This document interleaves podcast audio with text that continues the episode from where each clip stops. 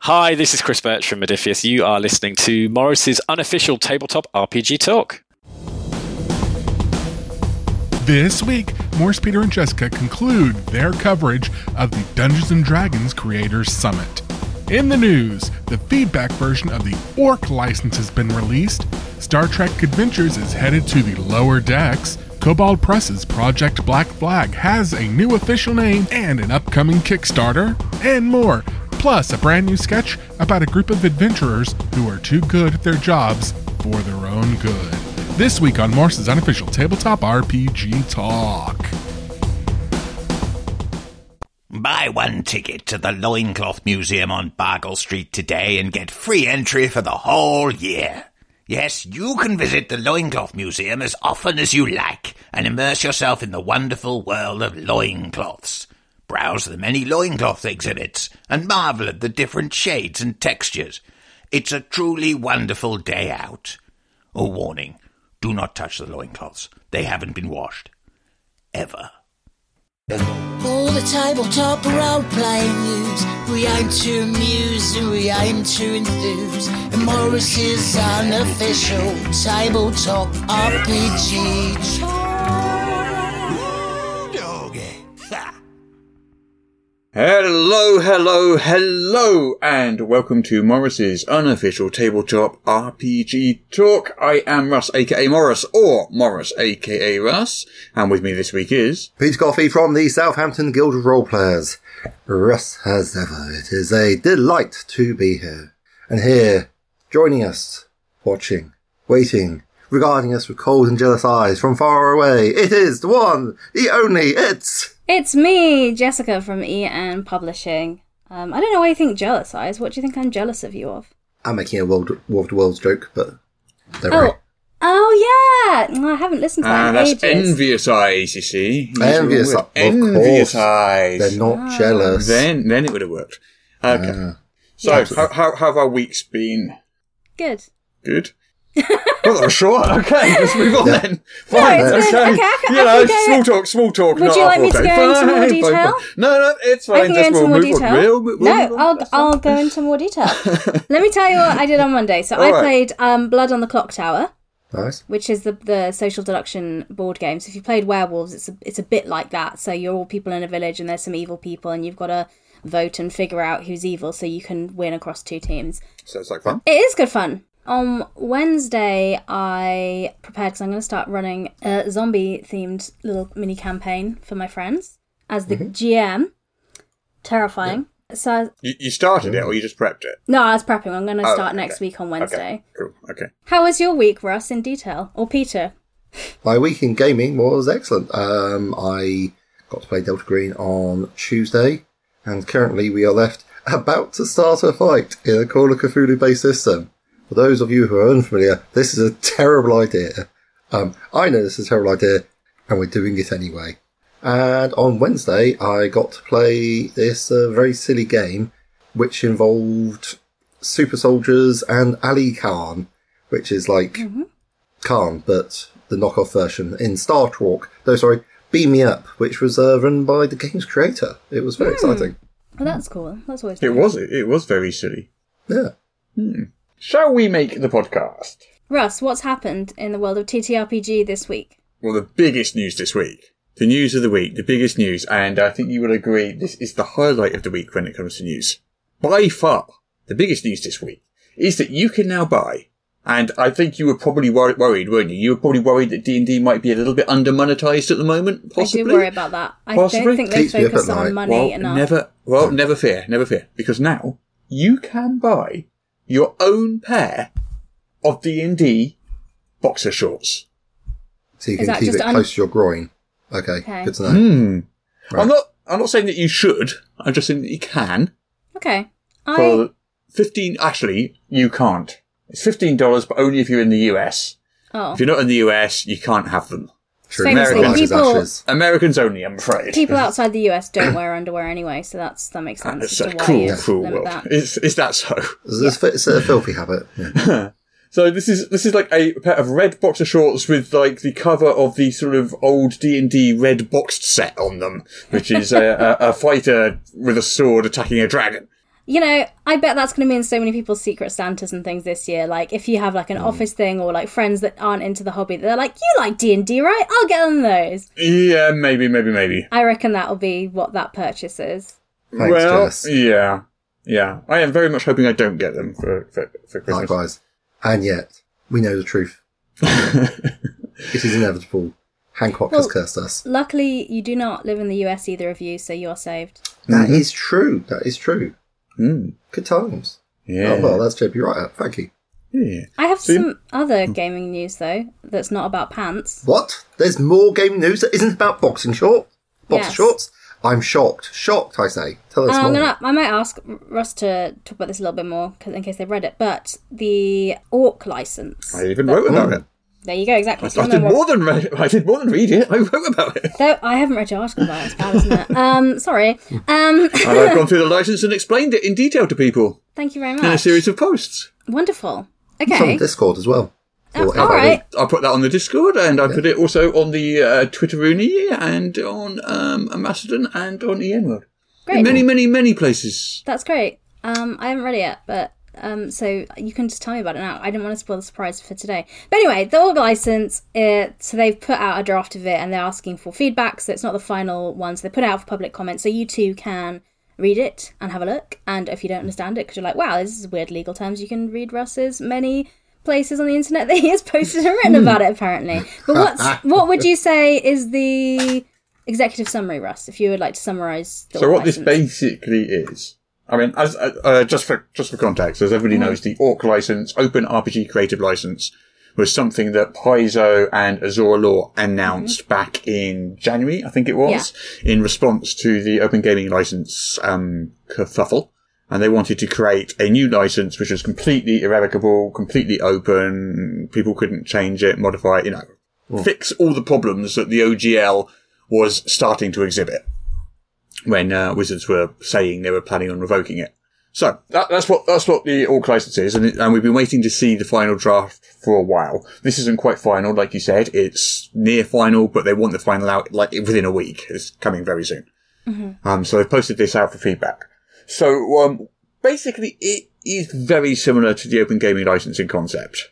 It does what the open gaming license did pretty much, but with more protection. oh, nice. It's about three times as long, and most of that extra text is that protection. Sure. Um, um, things like making sure that it can't be amended, it can't be modified, it can't be repealed, revoked, deauthorized, or whatever, whatever people try and do. So, Sure. all- so most of it is that. So it's not really that different in concept to the open gaming license. There are some nuances, there are some differences. Mm-hmm. One is that it specifies within the license that all game mechanics automatically become orc content, open content. Game Okay, mechanics oh, by Okay. uh, so the OGL didn't. The OGL kind of said you are you, you ha you You specify. yeah kind of. I mean, the OGL did say that anything derivative of open gaming content was open gaming content by Yeah. definition. What this is this is going further. It's not just saying stuff derivative of open gaming content is. It's saying all mechanics are all all rules are. So an example might be if you're doing something involving rolling a d20, it's it's probably like 95% going to be derivative and therefore open game content. Yeah. Whereas if you come up with say some sort of and roll 3d6 and add x to it or something in some or do or 3d6 multiplied by 2d12 to give you a special mechanic. That sounds like a smooth system. oh, Imagine doing that every round. smooth as silk for us, smooth as silk, then that would probably be a unique mechanic, which under the OGL would not have necessarily been open content, but under Orc, as I understand It it, is, would yeah. automatically be, yes. Yeah. If At least that in the, helps, cur- in the Jessica. current draft. Yeah. Yeah. Um, th- that's kind of because, and I can understand why they did that. Um, it's kind of because, um, traditional wisdom is that game mechanics can't be copyrighted. Bear in mind, copyright and open gaming content are two different things, but Yeah. game mechanics can't be copyrighted. Like processes can't be copyrighted. You can copyright expressions of processes, like the actual text you use to describe it, but the underlying mechanics you cannot copyright. Yeah. Um, that's the uh, sort of common wisdom. But what that does, that's never been tested in court.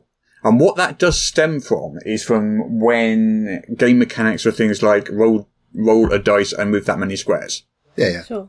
Now, game mechanics now, especially in role playing games, are so much more complex that there are people that will argue, and I don't know how valid this argument is or not, and nobody possibly could tell until it got tested in court, um, that, that the complexity amounts to an expression, and therefore they can be comp- they can be copyrighted because it, you know, uh, the, the process for making a D and D character, for example, is complex enough Yeah. that, that it amounts to an expression and could be copyrighted. Yeah. Some Interesting. people would argue. So, like, describing how to make a D&D character in your own words would do the same thing. And currently, that would be sort of a legal way to do it. And a fair bit of the RPG industry revolves around doing that. But I think what you're saying, Russ, is that it's possible that people could say, actually, this concept is sufficiently complicated. Actually, no, we can copyright it, copyright it because of the idea. Okay, that's it. That's interesting. Well, nobody's ever done that. Yeah. But then, I mean, this all came about in January, and nobody had ever tried to deauthorize the OGL either. That's true. So the reason I Mm-hmm. suspect that this is in there is because they're saying, well, just because nobody's ever done that and nobody's ever likely to do it, well, we've just seen that Yeah. things that people have never done or are unlikely to do do do happen. Yeah. Um, so we're going to put it in there. So basically, whether or not it can be copyrighted is now irrelevant. If you're using the York license, it's open content. That's, it's a good idea to, you know, sort out your edge cases. Yeah, it's just, it's Right. just like putting it, it's just like put it down in writing, and then there's no there's no dispute. yes. Is Yeah. yeah. basically what they're saying. That makes sense. Yeah. Um, so basically, yeah, that's basically it. I mean, it's a it's a yeah, and it's not it's not a lot different to the OGL in what it does. Right. Um, I mean, I would probably be quite happy to use it. Looking at it as it is now, I don't know whether the final version will change much or not. I would probably be quite happy to use it. Um, they've got like uh uh answers and explanations document, which they call the axe, just to go along with the orc, which is the license. That's I like They're this. sticking Have with the theme fun. there. They're sticking with the theme there. Someone's having fun in an office Yeah. with That's- these yeah. things, and that and that's great. Yeah. So the other Um, half of it is product identity, Yes. which is something, which is a concept that was created with the OGL and they brought that over. Yeah. And that's stuff that you define as your own content. And that's going to be stuff like names and Yeah. places and things like that. So things that aren't mechanics that you have decided you want, definitely want to keep. Right. So, and this is probably just me being a bit thick, but if you use, say, the Creative Commons, Creative Commons license, Mm-hmm. or one of the, a variation of all of them, and said these particular sections are covered by Creative Commons, the rest of it is covered by copyright as usual, Mm-hmm. that seems like it would do the same thing, but with legally tested stuff as opposed to a new document. Um, yeah, I mean, I don't think there's a massive, massive difference. I mean, the, the only real difference there, I think, is the uh, mechanics bit. Hmm. Um, I think they deliberately wanted to make sure mechanics, the systems, were Yes, yes, uh, which are obviously Creative Automatically Commons put won't automatically do.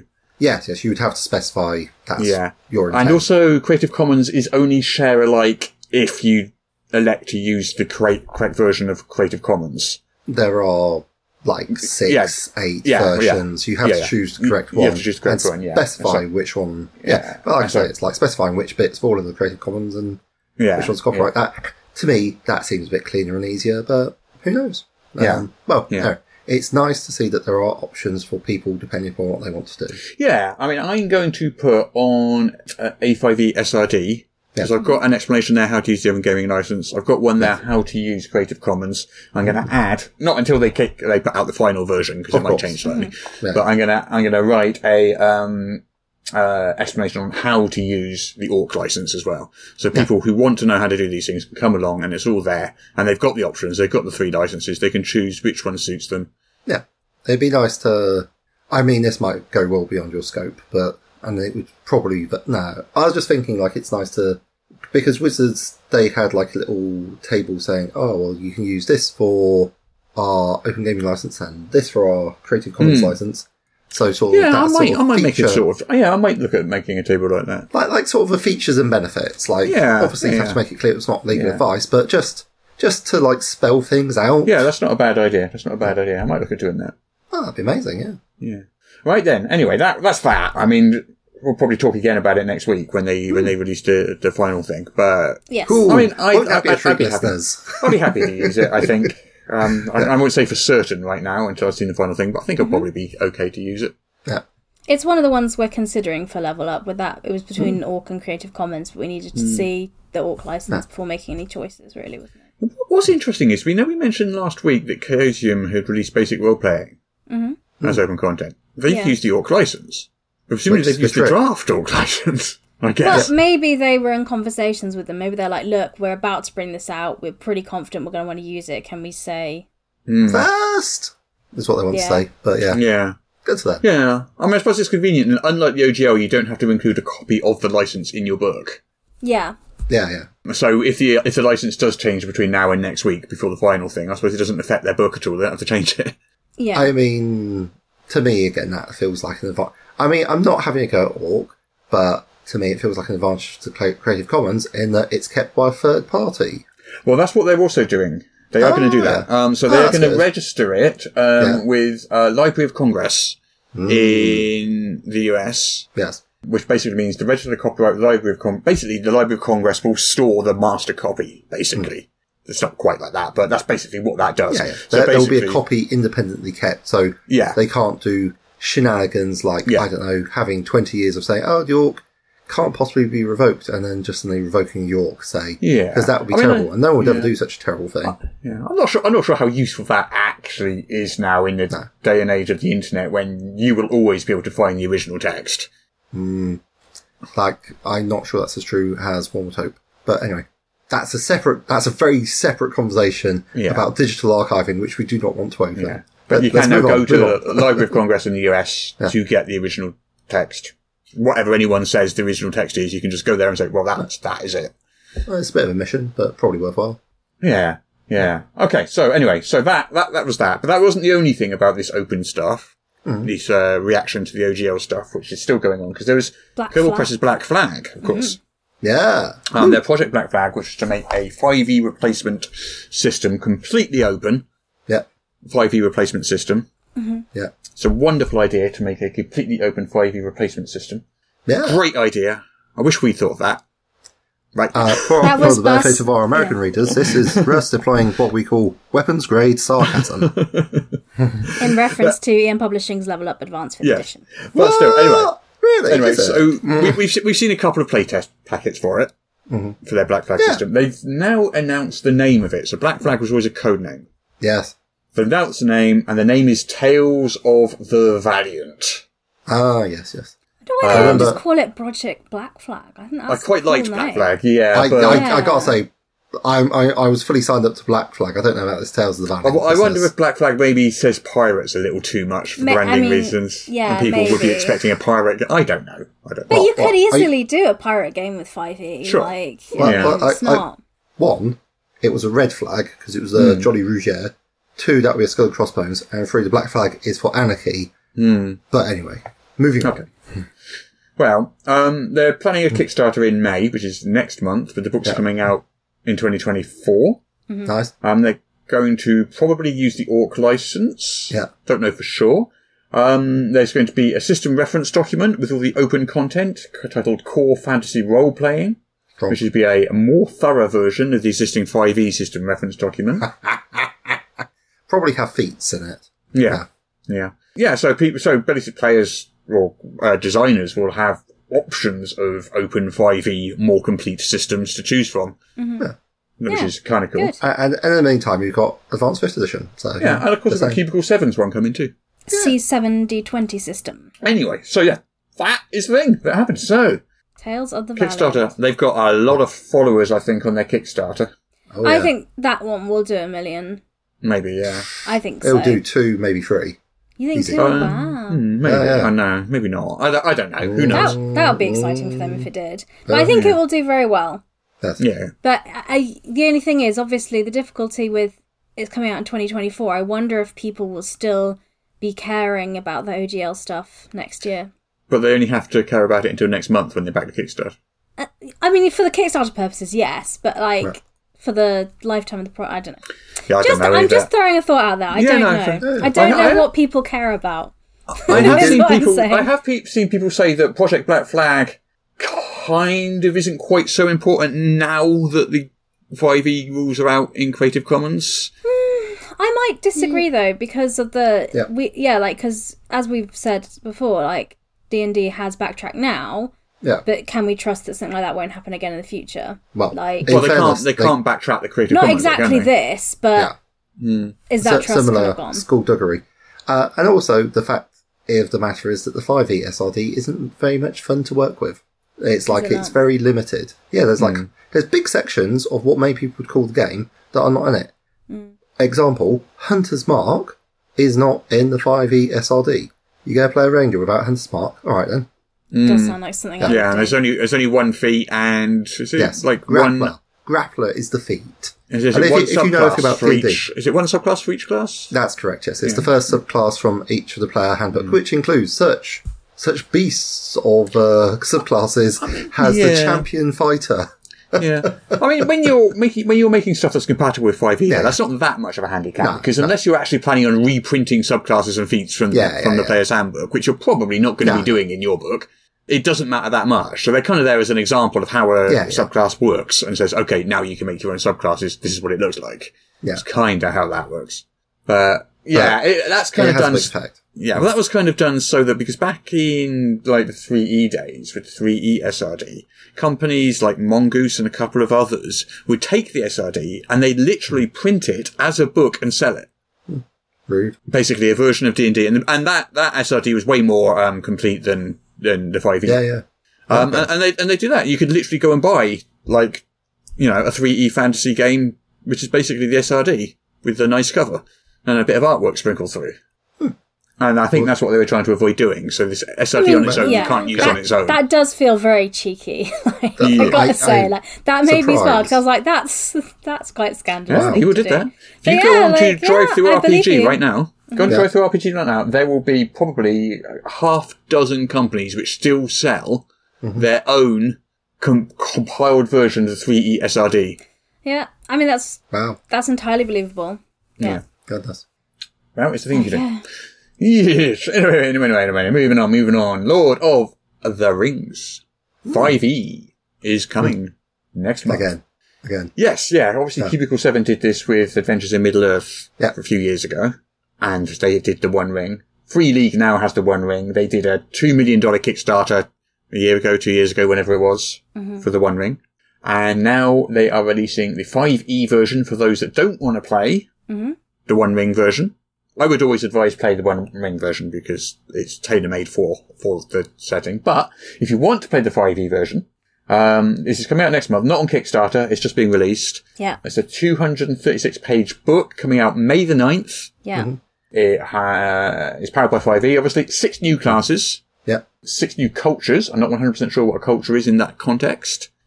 We'll find out Yeah. comprehensive rules for journeys, new artifacts. The magic system's a little more low key in the way that Tolkien magic is than than than say Forgotten Realms magic. Oh, I was quite I was quite looking forward to coming to the rescue of Helm's Deep uh, and casting Meteor Swarm on my way down. the hill. Exactly. Yeah. Yeah. Yeah. Yeah. So that's Wow. coming next month. So and there's going to be a, an adventure book called Shire Nice. Adventures with five adventures in it, and there's going to be a, a GM screen, a lore master screen. Um, which will also include a compendium about Rivendell.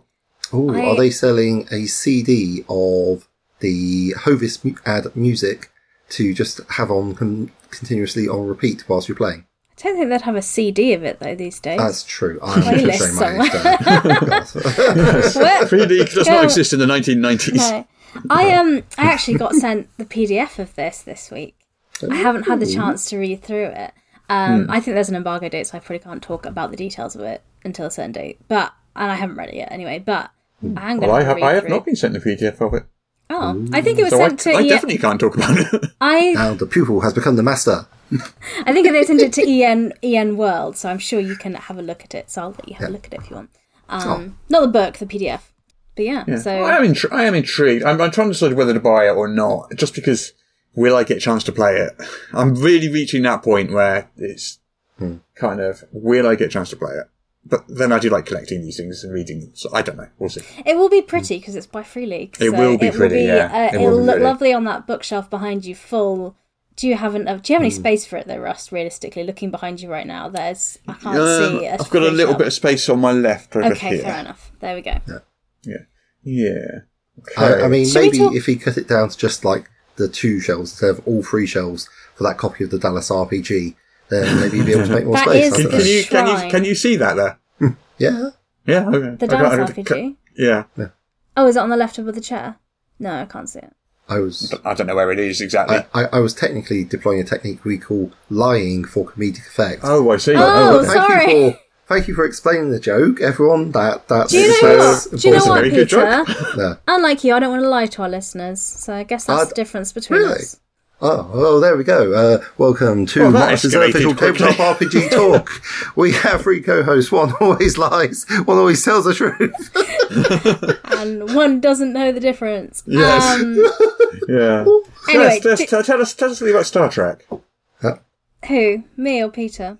I'm assuming you're looking at the news. I, I do I'm have assuming the Peter is not looking at the news. All right. It is my job for you to explain things to me. Okay, great. Yes. So, Star Trek Adventures. So they're always Mm-hmm. doing cool stuff. So they're always putting cool stuff out. But this is like different um, because the Star Trek animated series Lower Decks, which I believe is on Netflix. I think it's on Netflix. Anyway, Prime, as I recall. it's on Prime. It's on. Oh, I thought it's it was on, but on Paramount, wouldn't it? Would it not be? I don't know. somewhere I've watched it, so it's not on online Paramount. I exists can a tell you streaming that. service where you can Yes. watch Star Trek Lower Decks, and it's like an animated comedy of Star Trek. It's it's Hmm. silly fun. Um, I quite like. it. I've seen a few episodes. Um, but Modifius is uh taking that genre Hmm. and making um a book, a campaign guide for it.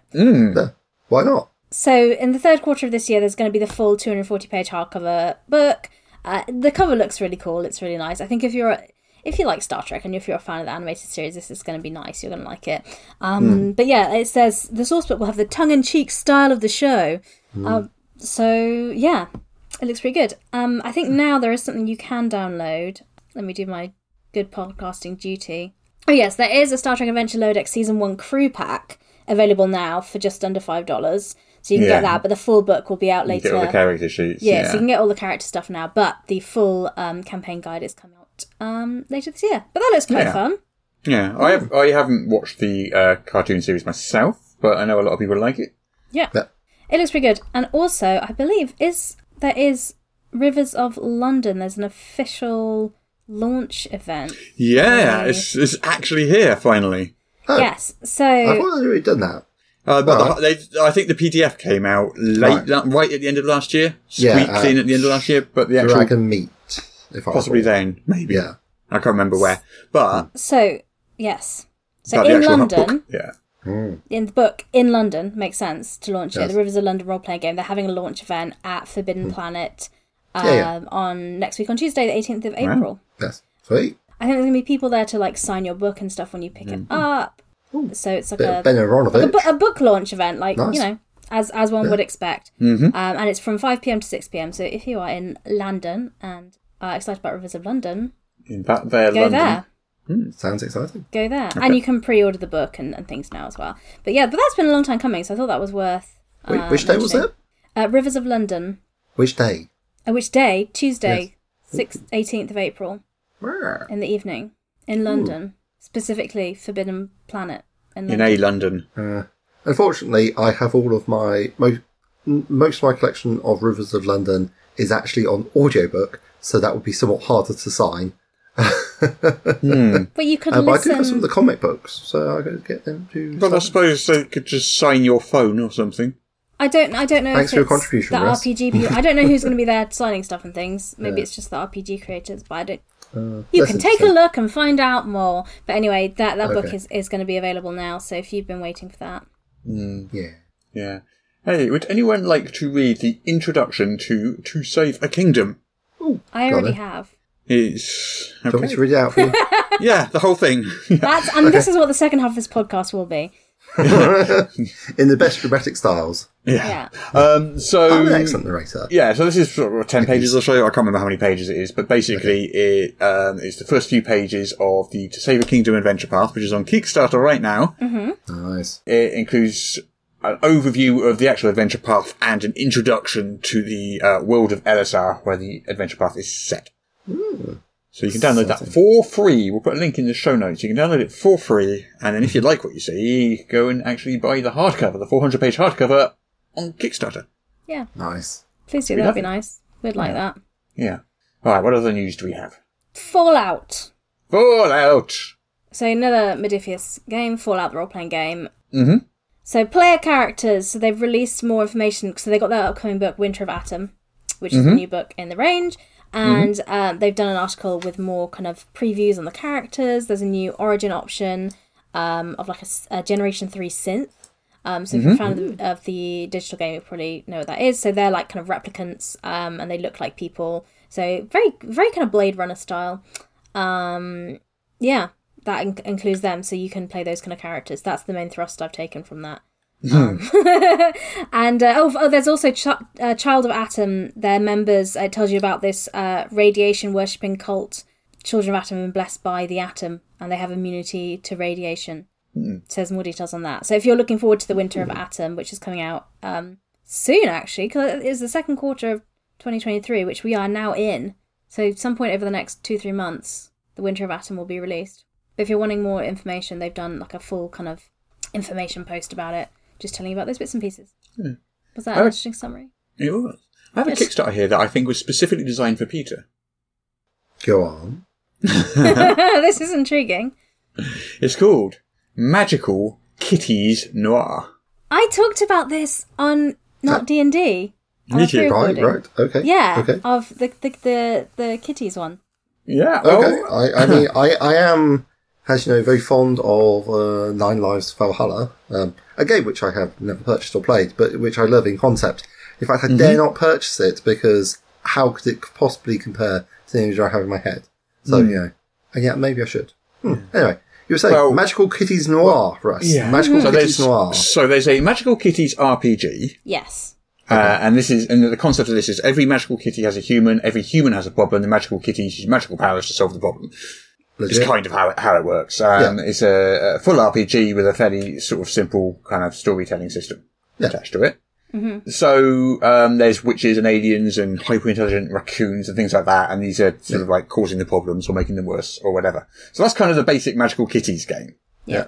The magical kitties noir Right.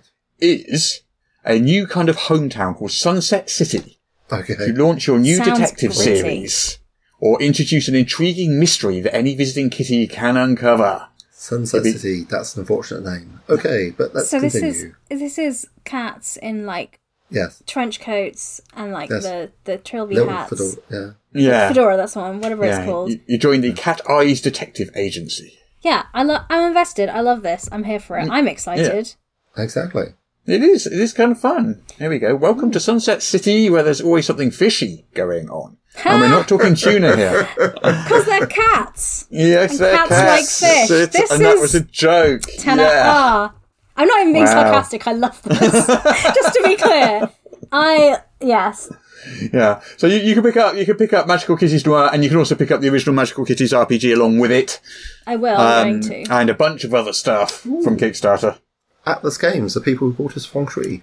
Yes, Atlas Games. Yes, correct. Yes, it uh, was recommended to me on. I so I did a pre-recording. So Monday's episode of Not D and D. So if you're listening to us, the episode that comes out on Monday the seventeenth of April was pre-recorded, and it was with the creator of Guild Chronicles, which is also live on Kickstarter right now.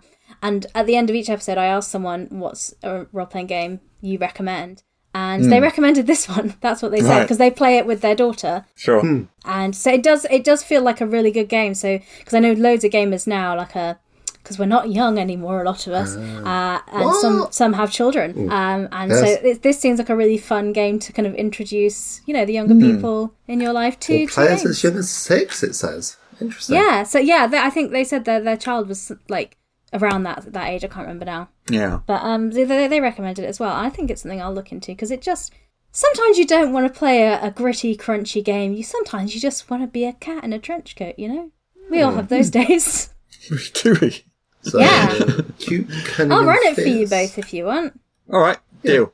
So, No take that. no take backs. All right, let me go to Kickstarter and now. and Daryl, make sure that this is in the podcast, so there are so, Wait, this All is- right. witnesses as well. Should we do it as an actual play then on can EM do it as an World actual Live? Oh, yeah. Do you I want to- haven't even got to the noir bit. I'm still working through Magic Kitties. Mm. But it's lovely black and white drawing. Mm-hmm. yeah, it's good. It's good. Um. So, did we mention the tabletop news Kickstarter? No. So this is a Yes. Kickstarter that was I don't launched a few remember. Oh. weeks ago for a, I think, weekly video news show of the tabletop week's tabletop news. Well, we did talk Yeah. about it. Ah, Did we talk about- I can't remember we had. I, I don't Oh, remember right. this at all. Okay. Um, Um, sorry. Well, it Wasn't on didn't look like it was doing all that well, but it seems to have picked up some steam now, and Hmm. Hey. it's now clearly definitely going to fund. It's got Nice. six days to go, and it's almost there. Right. Um, I think th- my my sort of problem with backing this one is I wasn't su- really sure what I was getting because it seems like they can't just make the tabletop news video and just give it to backers because Hmm. I d the very idea of that is they need as many people as possible to watch it. So Yeah. um, the, the actual rewards that they could offer to backers weren't the actual core product. the, the actual which- rewards that you get are you you've helped bring it into existence. Yeah, Good yeah. job. But- so, yeah, so so you get you get Hmm. credits and you get behind the scenes digital photos and other stuff that stuff. you're no interest in. I understand. yeah yeah We're a yeah. very strange podcast because we like actively celebrate people that are technically competition uh, for, say, not D and D, and also this podcast. But I, Hmm. uh, it's like I really like the fact that we just, okay, we're just like, ah, look at these people, look at them having a go, good People, stuff. you know, there's people can listen to lots of things though. we got we want to watch something as well, yeah. basically. Well, these, yeah. Are, these are these are kind of like professional sort of Hollywoody people. I think a lot of these people are as well. Yeah, like I do this Or- week in tabletop RPG, but that's just a little podcast of me talking very quickly about three minutes of what's going on. This will be a lot Mm. it. more slick and professional. Yeah. It is a tough sell when you do a Kickstarter though, and you're not giving them a, a physical product. 'Cause I and had something that- like that. It's going to be hard to monetize It's as well. It's Mm. really difficult because I did that for crowdfunding when I opened my board game cafe.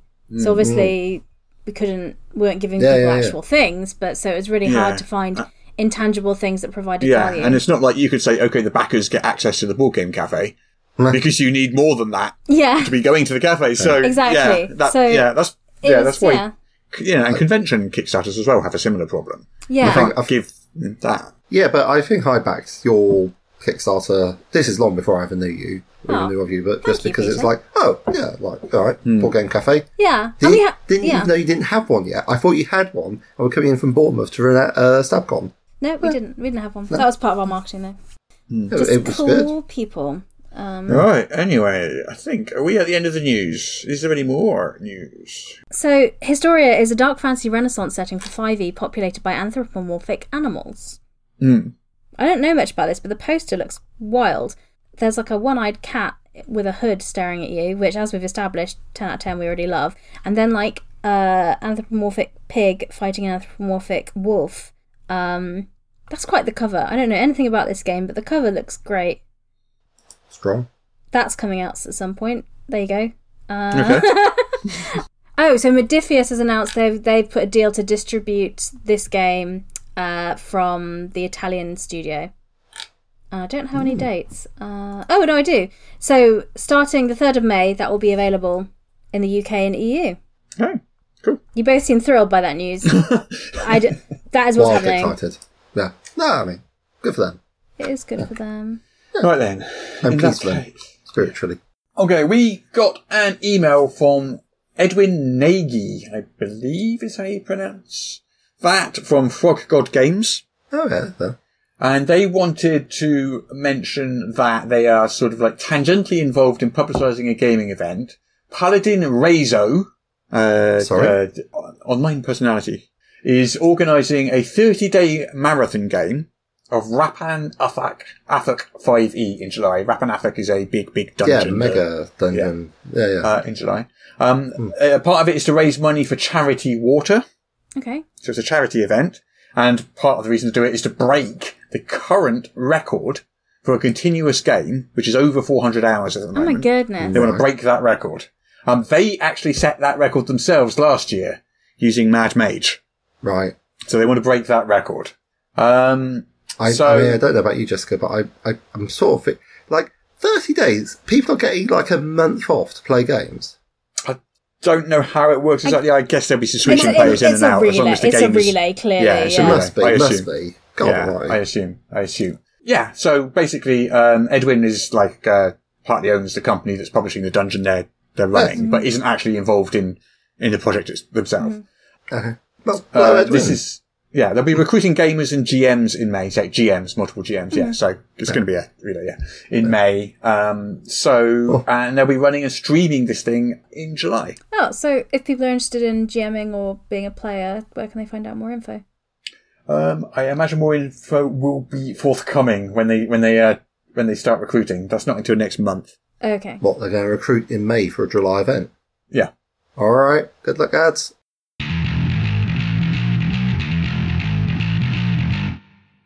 Right. Which evil villain shall we slay next? I have a hankering for some smiting. Uh, Bartram the Abominable? No, we got him last month, hoist by his own petard, literally. right, yeah. So we did. Ah, fine day that was. Well, how about Grizzly Gertrude Young Godly? No, no, we, um, we put an end to her reign of the dismay back in the spring. You know, remember the party the Duke put on for us? Oh, of course. What a fine banquet that was. Well then, it must be time to give Dal- Dalamax the Crimson Scourge of Ballyville a good thrashing, eh? Ah, locked him in a cage with his own dire weasels, remember? Um, Snodgrass? You know, the Winter Fiend. Iced him. Azeroth, the fire demon, He's toast. Bartle the Bloody. eviscerated. Roger the Badger King. Currently a guest at the Duke's finest dungeon. Wow, we, we have been clearing out recently, haven't we? I mean, still, you know, no matter. I mean, there's always more where that came from. Ah, yeah, Jakov the Cruel. Eliminated three months ago. Oh, uh, Gloria the Atrocious. Ah, no, dispatched last summer. Daragon the Unkind. Gave him his marching orders just a fortnight ago. What, even Belgal the Beastly? They're all dead. You know, I, I fear we've done our job too well. Are there truly no villains left to best? No evildoers or miscreants to apprehend? Not a single knave, scoundrel, or brute to smite with the righteous fury of due process? It seems not, my friend. So, we've defeated every archlich, warlord, tyrant, necromancer, clown, demon, devil, dragon, or death knight in the realm. Well, then, what are we to do? I'm too young to retire. And I am too old to retire. You know what? We certainly can't go back to clearing rats from the cellar. I mean, not at our level. Well, then I fear that leaves us with only one option. I wait with bated breath. I mean, I, I'm all ears. Yeah. We've slain all the beasts, Yeah. vanquished the monsters, Yes. defeated every last foe, Yeah. except for one. Who is this you speak of? A a demon lord? An archfiend? A vengeance god bent on destruction? Oh no, I speak of none other than None other than the GM. Y- so you want us to kill the game master? the architect of worlds, narrator of tales, and a roller of the celestial dice. That's the one. What, but what, what will become of us? You know, of the realm, should its beneficent overlord cease to be? We shall elevate ourselves and take their place. we will be masters of our own fate. So we could, we could create worlds and reshape reality to our whim. Finally, I shall rule the cosmos. I crushed her. What? Too far? You're sounding a little evil there, mate.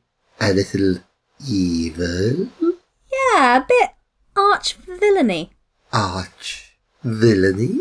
My friend Rogue, I think we have found our next foe. Wait, what?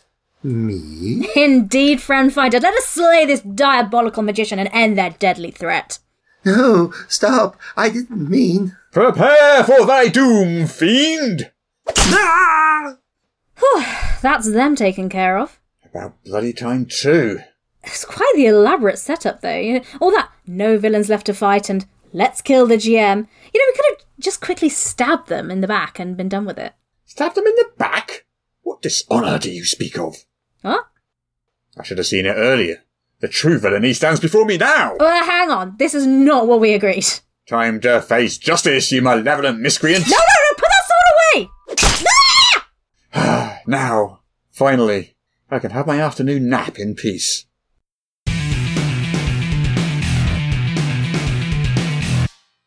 Malak the Maleficent here. If, like me, you're enjoying this podcast, please consider subscribing on Patreon for exclusive bonus content every week and the warm, fuzzy feeling of knowing you are helping to keep the show going. Subscribe at patreon.com slash Morris. There, I said it. Can you stop staring at me like that now? The things I do. Uh, all right, all right. Don't forget, patreon.com slash Morris. Can I go now?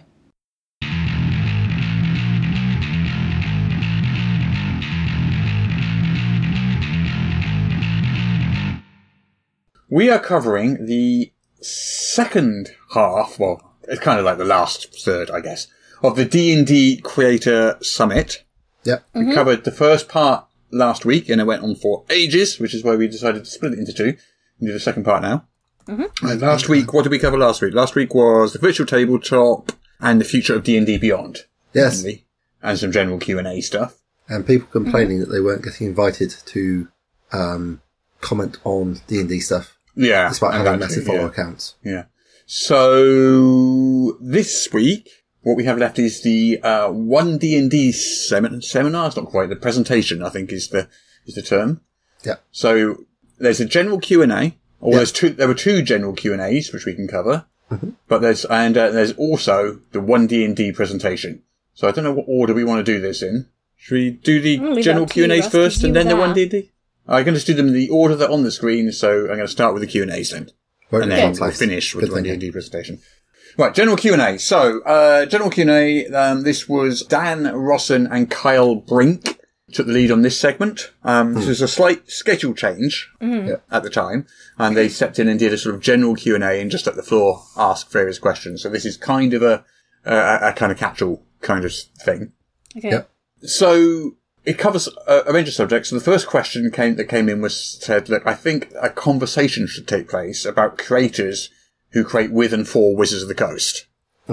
Okay. And they sort of asked whether uh, Wizards had a need, saw a need for that, or had any plans to do do anything like that.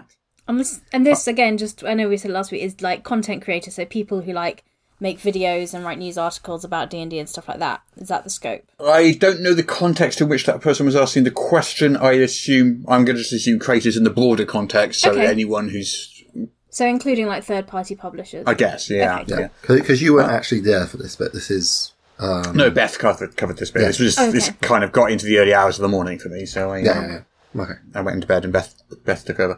So um, they answered that they, they do want to be a partner of choice, and that they acknowledge that D and D is a community effort, and they're going to be sort of at conventions more, so that they can sort of engage with um, engage with the fans and, and stuff like that. Um, they can't talk about. it. They said they can't speak as to why that dropped off. Okay. So I'm not sure what that means, but they are going to be more visible at conventions, which will allow for more dialogue. So I think the answer to that kind of just was they, they, they generally want to just be a bit more plugged into the community as a whole, whether that be YouTube creators or possibly third party creators or DM skill creators or, or whatever. Or I think, show up to conventions and that sort of thing. yeah, yeah, exactly. Yeah. I mean, some, some did point out that there is kind of like sort of distrust and uh, lack of confidence in wizards going around at the moment. um, especially since you know the OGL um, thing earlier in the year. Um, and they did say that many of them were attacked for even coming to the convention, uh, the uh, summit Yeah. uh, online. I wasn't, but uh, uh, s- some of them were. Yeah. And they kind of asked what what Wizards of the Coast was going to do about that and how to restore the lack of trust the community feels. Yes. Um, so they they said, right, that's basically what they're doing right now. That's what, what the answer was. This is part of that. This is it. This is we're reaching out to the community. We're having summits. We're going to conventions. We're, we're doing blog posts. We're doing you know all these things. Yeah. Yeah. Yeah, they, they're engaging directly. Is what they said. So they admit that January was horrible. Yep. Um, and they lost sight, they say, in that moment, Uh, that D&D is a dialogue and they're really not happy with the trust that they burned. Yep. Sure. They are pleased that the SRD is now in Creative Commons and irreversibly so. They think that's a s- a, a- a sort of ironclad gesture that D&D, well, they want D&D to remain open and inclusive I'd and agree. one they can't take back. Yep. I'd, ag- I'd agree. That's a true statement. Yeah. And also, they sort of said they want the feedback aimed at them directly. They don't want people sort of going after creators working with them, like the people who were attacked for going to this summit. They don't want that to happen. If you, if, you know, creators shouldn't be taking the abuse for things that wizards did. Yeah. That's true.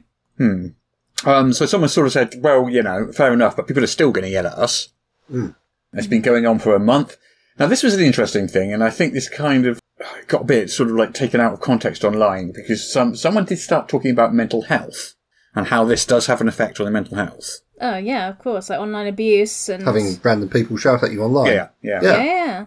Okay. But there was an element where they sort of asked whether and it, I, I wasn't there, but the how it's being repeated online and reported online is how someone was basically asking whether Wizards of the Coast would provide mental health resources for people Hmm. who created things related to D and D.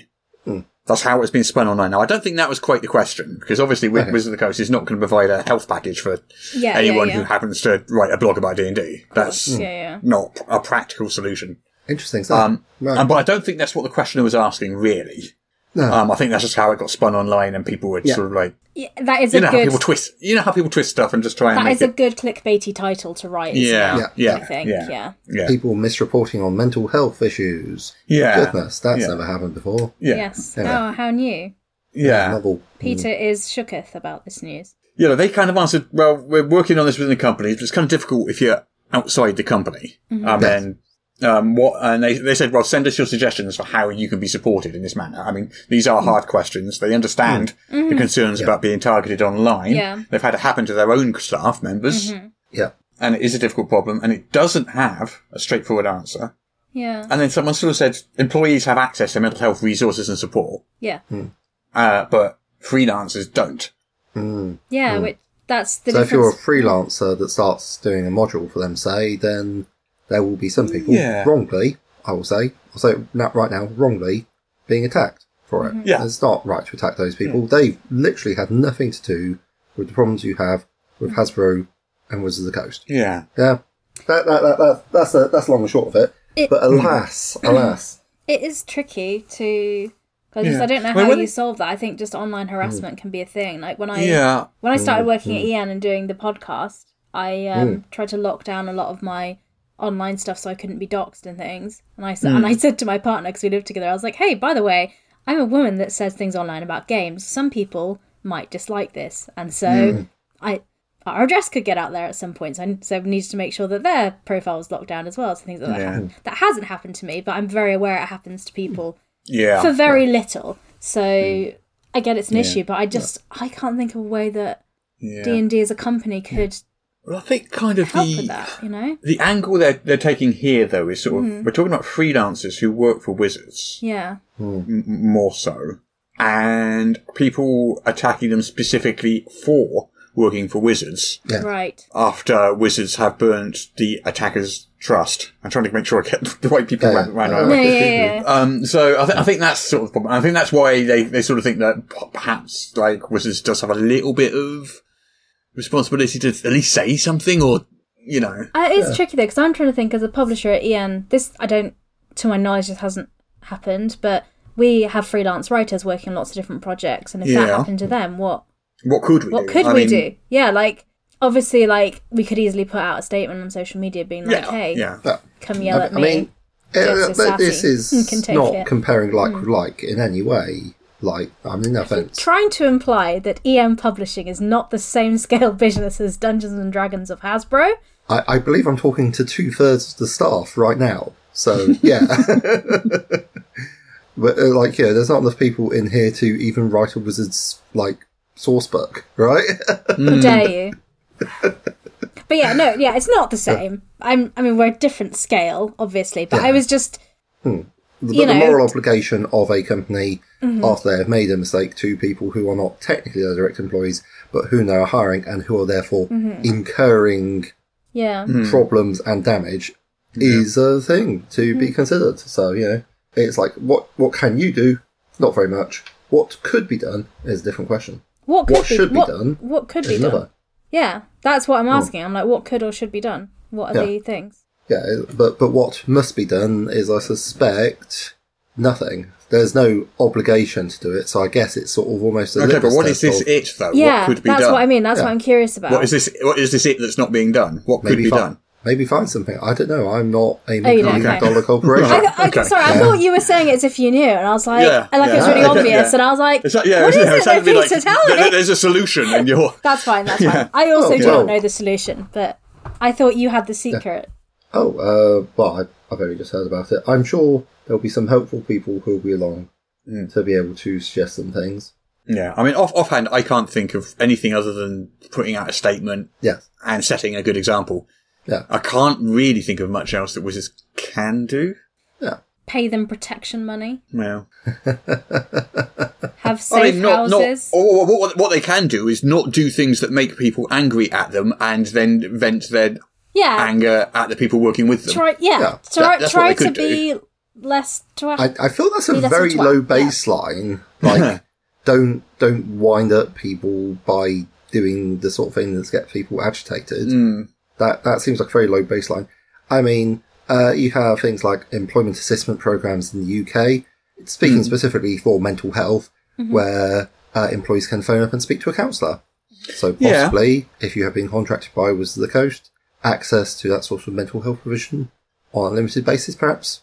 But I don't know. Yeah. Might Yeah. be something. Maybe I they mean, it's- choose it's it on a two case by groups of- case yeah, basis. We're two groups of people here, though. We're Yeah. talking freelancers who have worked for Wizards of the Coast, Hmm. and I kind of, I can s- kind of see that there. We're also talking just the, the greater community, people Hmm. who write articles or who make blogs or podcasts, Yeah. and just generally, you know, work in that sphere, but don't work for or with Wizards directly. like we do. We talk about their stuff and things, but Yeah. Yeah, but we're we not don't work with associated them at all. So, Yeah. I mean, yeah, yeah. Uh, As has the, I mean, I obviously live in my own little bubble, oblivious to everything, just spouting off and causing angry is- listeners to write in emails to Russ and call us cultural Marxists um, for or for whatever reason. Um, like, do we get? Have we had any flack?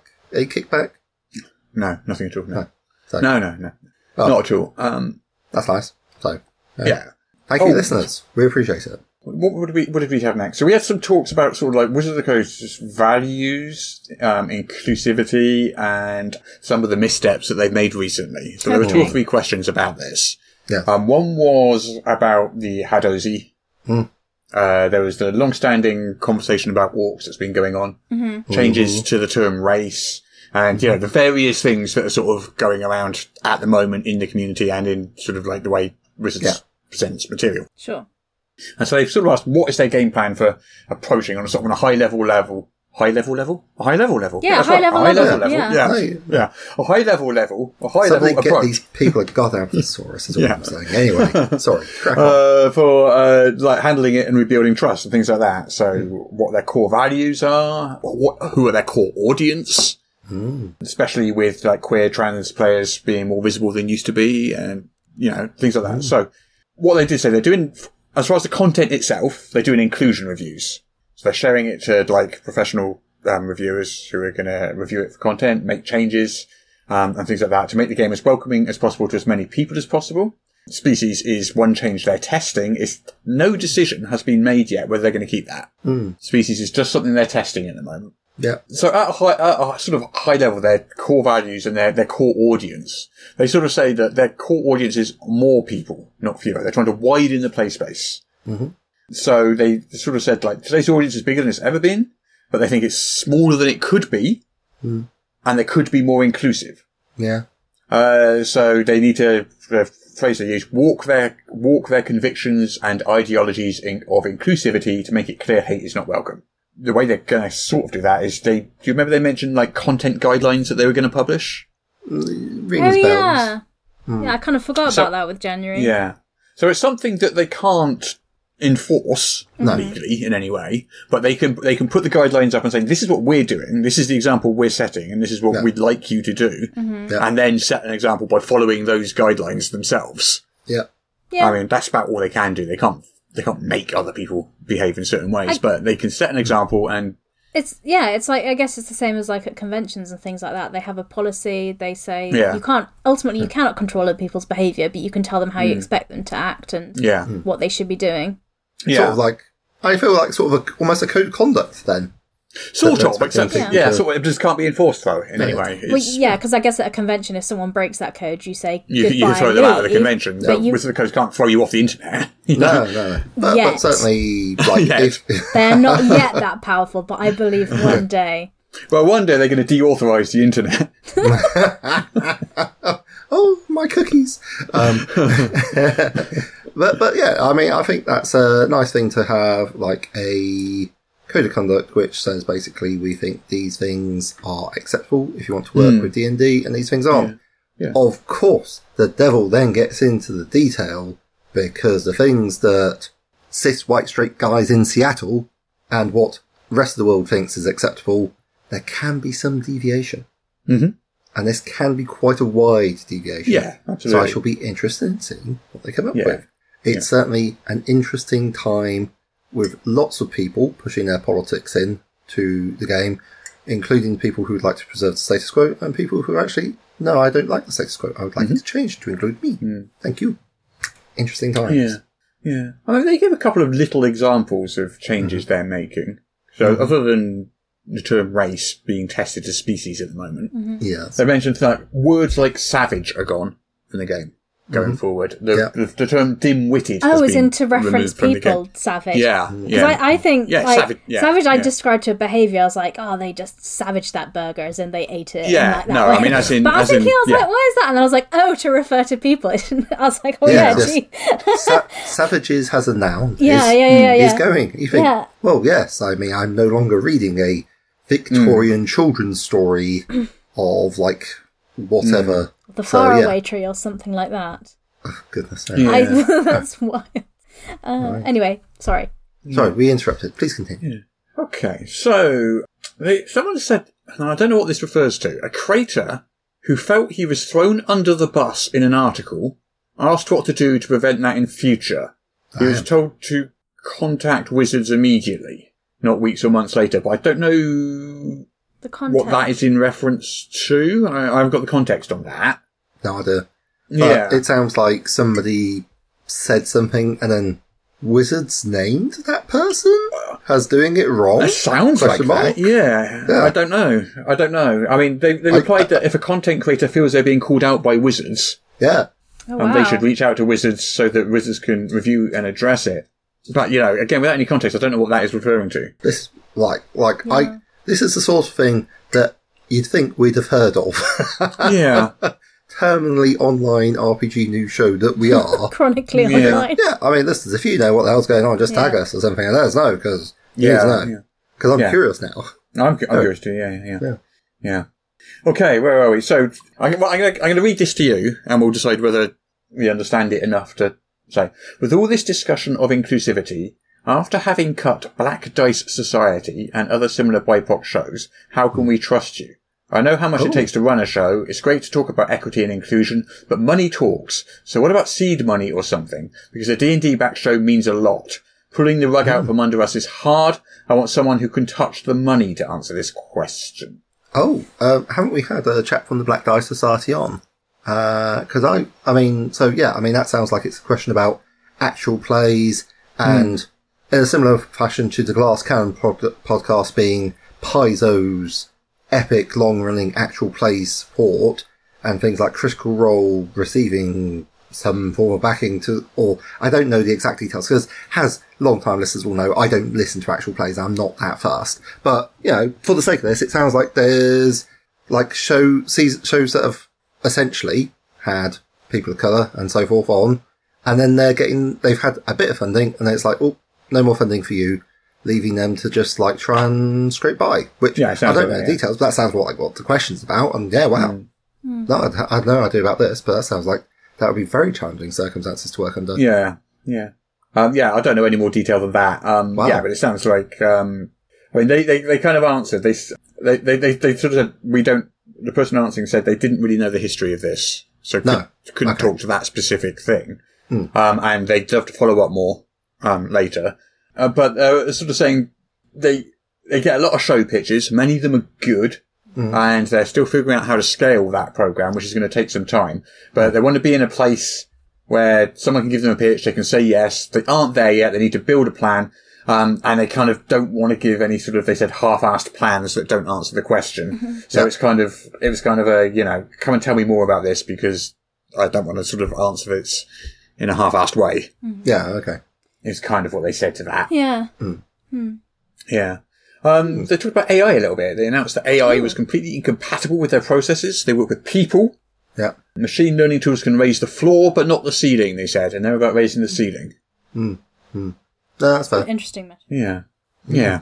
Um, plans to include uh, ASL, American Sign Language, and captions in streams. Yes, is the answer to that. There were lots of um, ASL translators at the event itself, Oh, Yeah. cool. both in person and on um, the MS Teams digital version of Yeah. it. Um, so that was there. So they want ASL interpreters and captions at as many events as possible. Yeah. And, and going forward, they kind of wanted to set it as an example and a standard for the industry in terms of their stream and show presence. I don't know, but I think that we would find it hard to find an American Sign Language interpreter for, say, this show. But, all right, then. Well, ours is an audio show. yes. Yes. For like It EM would- Publishing. And more Yeah. the point that finding someone who spoke American Sign Language Yeah. in the UK would be quite a quite a hard thing to do. Not because I don't we don't want to be inclusive, but yeah, I'm sure there's I mean, I'm sure there's plenty of people, but yeah. But yeah, maybe we should look at I don't know, getting some sort of text to speech generator or something. Well, Facebook does that automatically for you on its videos, which is Hmm. why partially why a lot of uh, EM World Live we also stream to Facebook in addition to YouTube and Twitch, uh, because Hmm. on Facebook as it's going live it does and the captions aren't perfect because when it's Yeah, live it is a bit dodgy, but, but that's something that we can do at the scale that we have. Better than nothing, sort of thing. Yeah, yeah, and it's Hmm. but if we had a big budget like D and D, yeah, that would be great to have mm-hmm. have Yeah. pay someone to do some sign language for us because we're a British company. We'd probably have someone doing BSL, yeah, but indeed. but there's so many different there's so many different languages in the world, so yeah, yeah. Yeah, yeah. you know it's yeah. we, yeah. Mm. Well, tough, tough one. Tough one. Mm-hmm. No.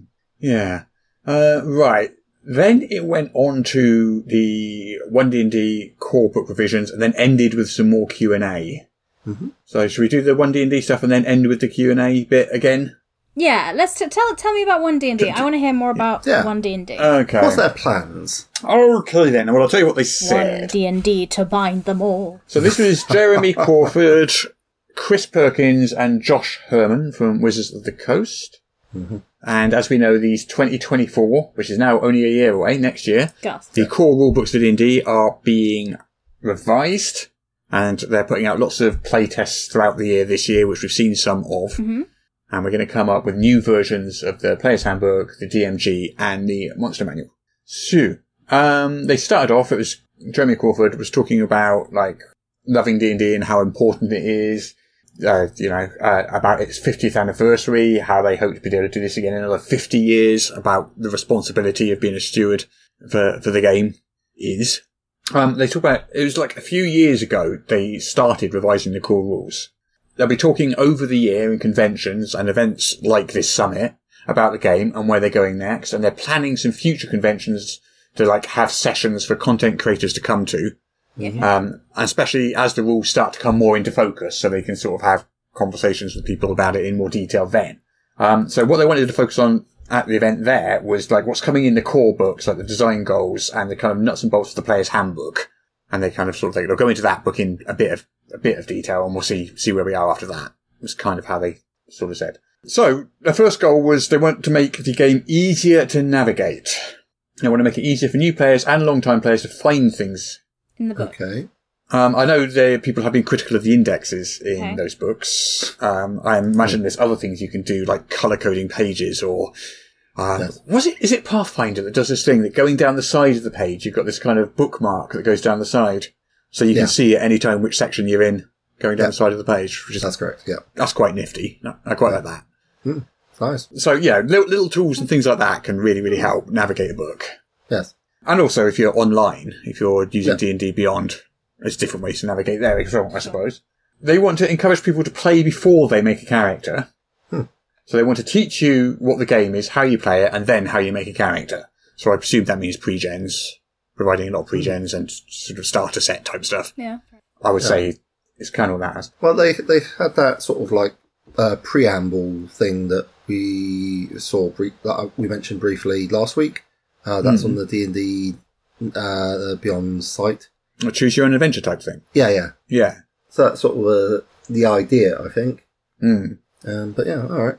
Yeah. So I think mo- probably more along those lines would be, I guess, what they're playing. Maybe. I mean, they sort, they say here they're sort of like they want like have support also for making characters really quickly and easily.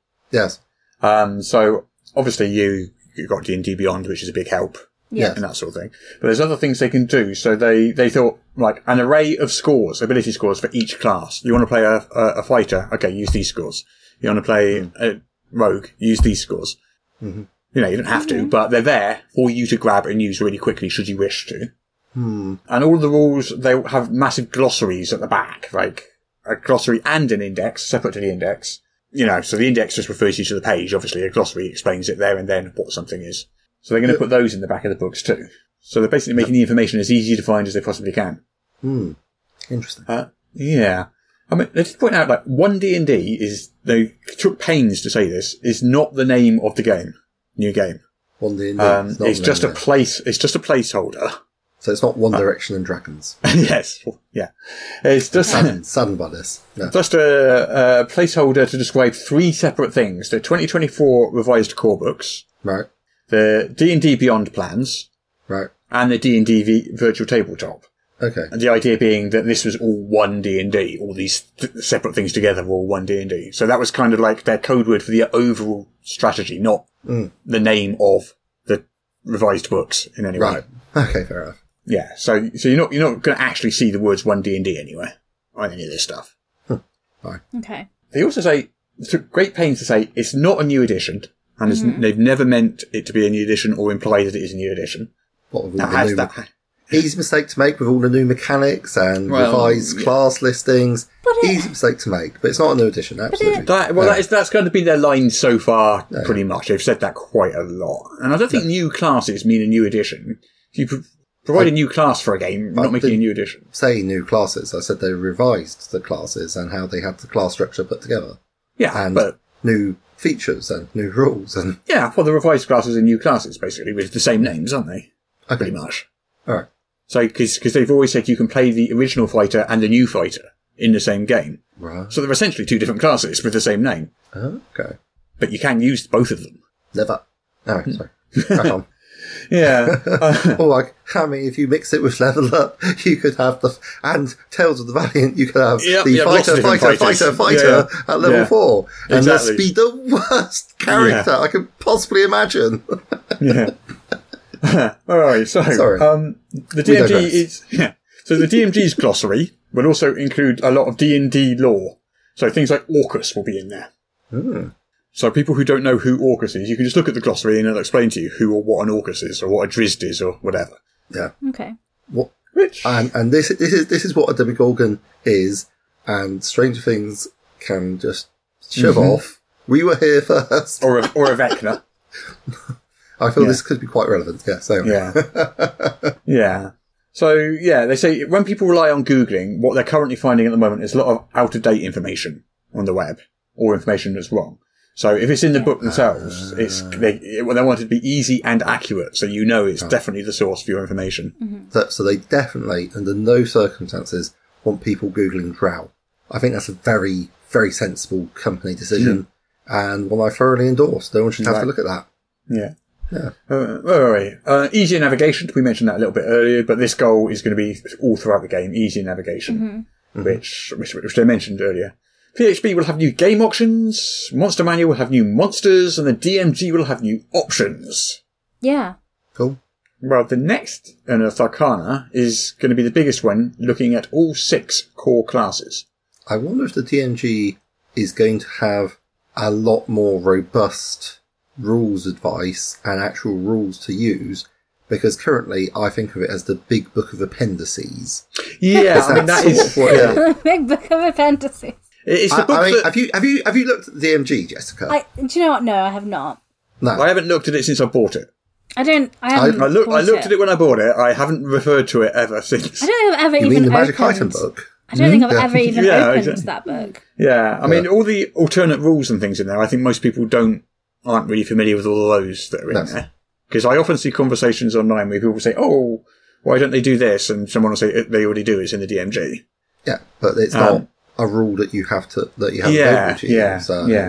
And it's not, and a lot of it is not player facing the DMG really, is it? So Well, there's That's a lot what I of player facing think. rules that you could put in to your game Yeah. if you wished. But yeah, like the, the the stuff I hear about is stuff Hmm. like people arguing about flanking, which is in the player's handbook. All the Hmm. other alternative rules like disarm, uh, grabbing onto people, no, that's all squirreled away in the DMG. Hmm. Things like exploration rules, such as they are, are in the Hmm. DMG. I, I went on a bit of a mission, as you know. So yeah. Anyway, sorry, I'll be quiet now. Please Hmm. Yeah. continue. yeah, okay. Um, what else are they going to do? They uh, want to improve the quality of play by making things that squeak for you at the table no longer squeak.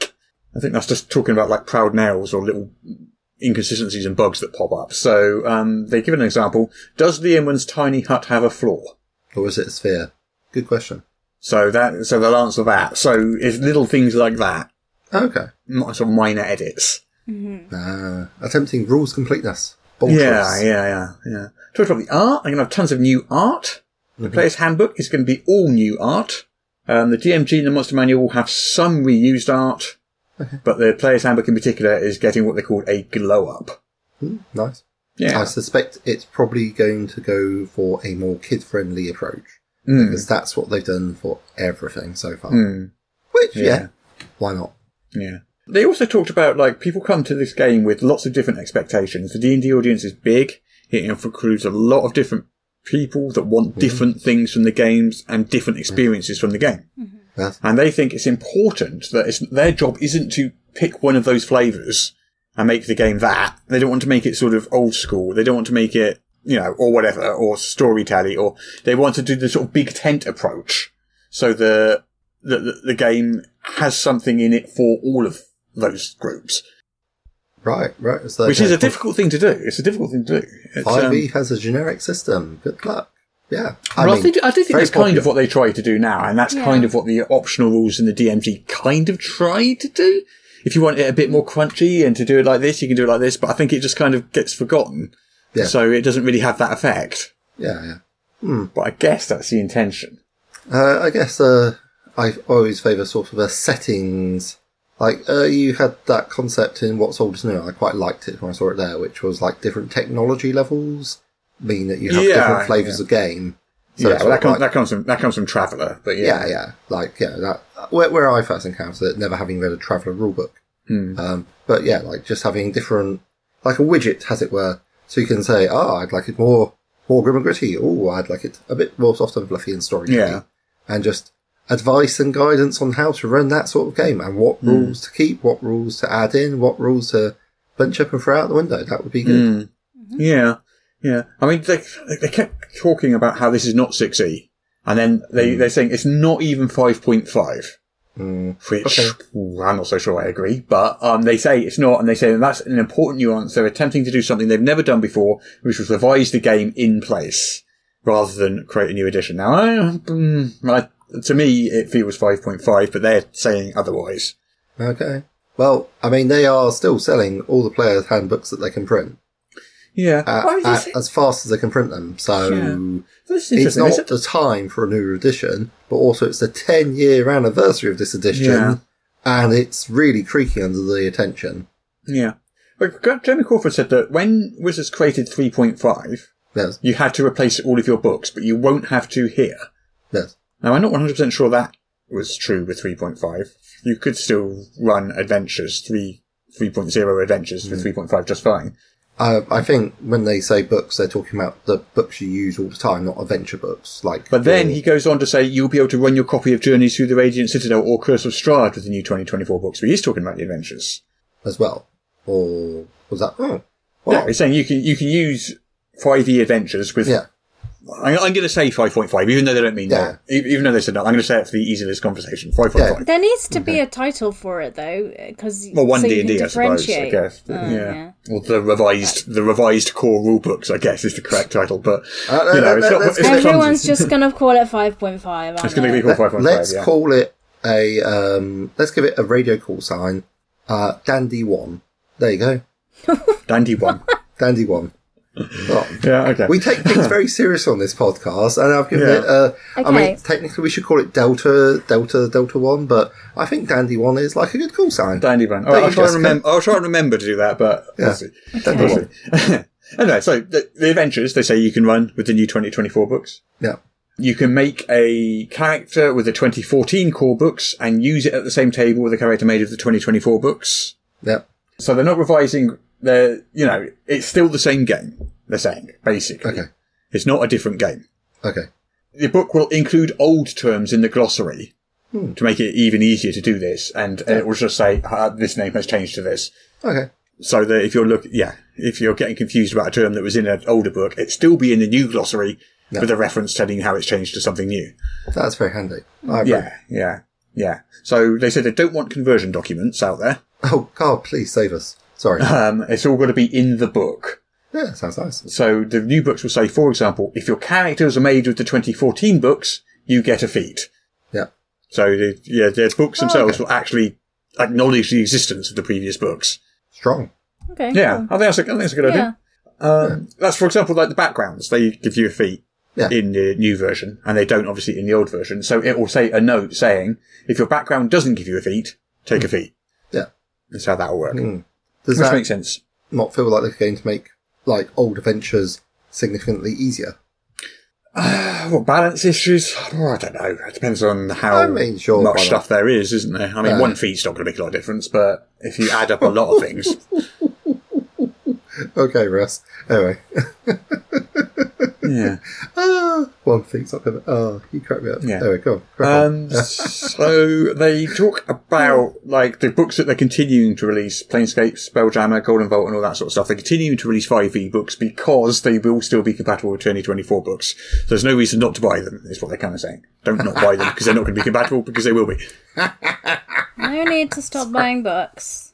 Yeah. Yeah. But but they said that Tasha's and Xanathar's Guide are going to have this special process. Yeah, Okay. yeah. They're, they're the previous patches, as it were. Hmm. Yeah, so I don't understand exactly what that means. Um, yeah, um, they're going to combine leftover material from Tasha's and Xanathar's to add new content, and there'll be a glossary to, guide to help you through the changes. But I don't quite understand exactly what they mean by that. I'll have to see an example, I think. Like, it's probably stuff like, unofficially, the Hexblade subclass of Warlock, or the Hexblade patron for Warlocks, is a patch for the Pact of Blade, because you couldn't really play a Pact of Blade Warlock without just getting stomped on. Yeah, because you didn't have the no, they got the maths wrong essentially. Yeah. like it's very hard. One mistake isn't it, it happens, but you just couldn't do it, or you could do it, but your GM had to. Your GM had there was a lot of GM compensation, a Hmm. lot of squeaking proud nails at the table, and that's definitely one of them. Yeah. So they did that, and then obviously that lifted the floorboards everywhere else, and then people are like, oh, okay, we'll have the paladin locks and the and just all the charisma. Oh, just just it was a whole thing.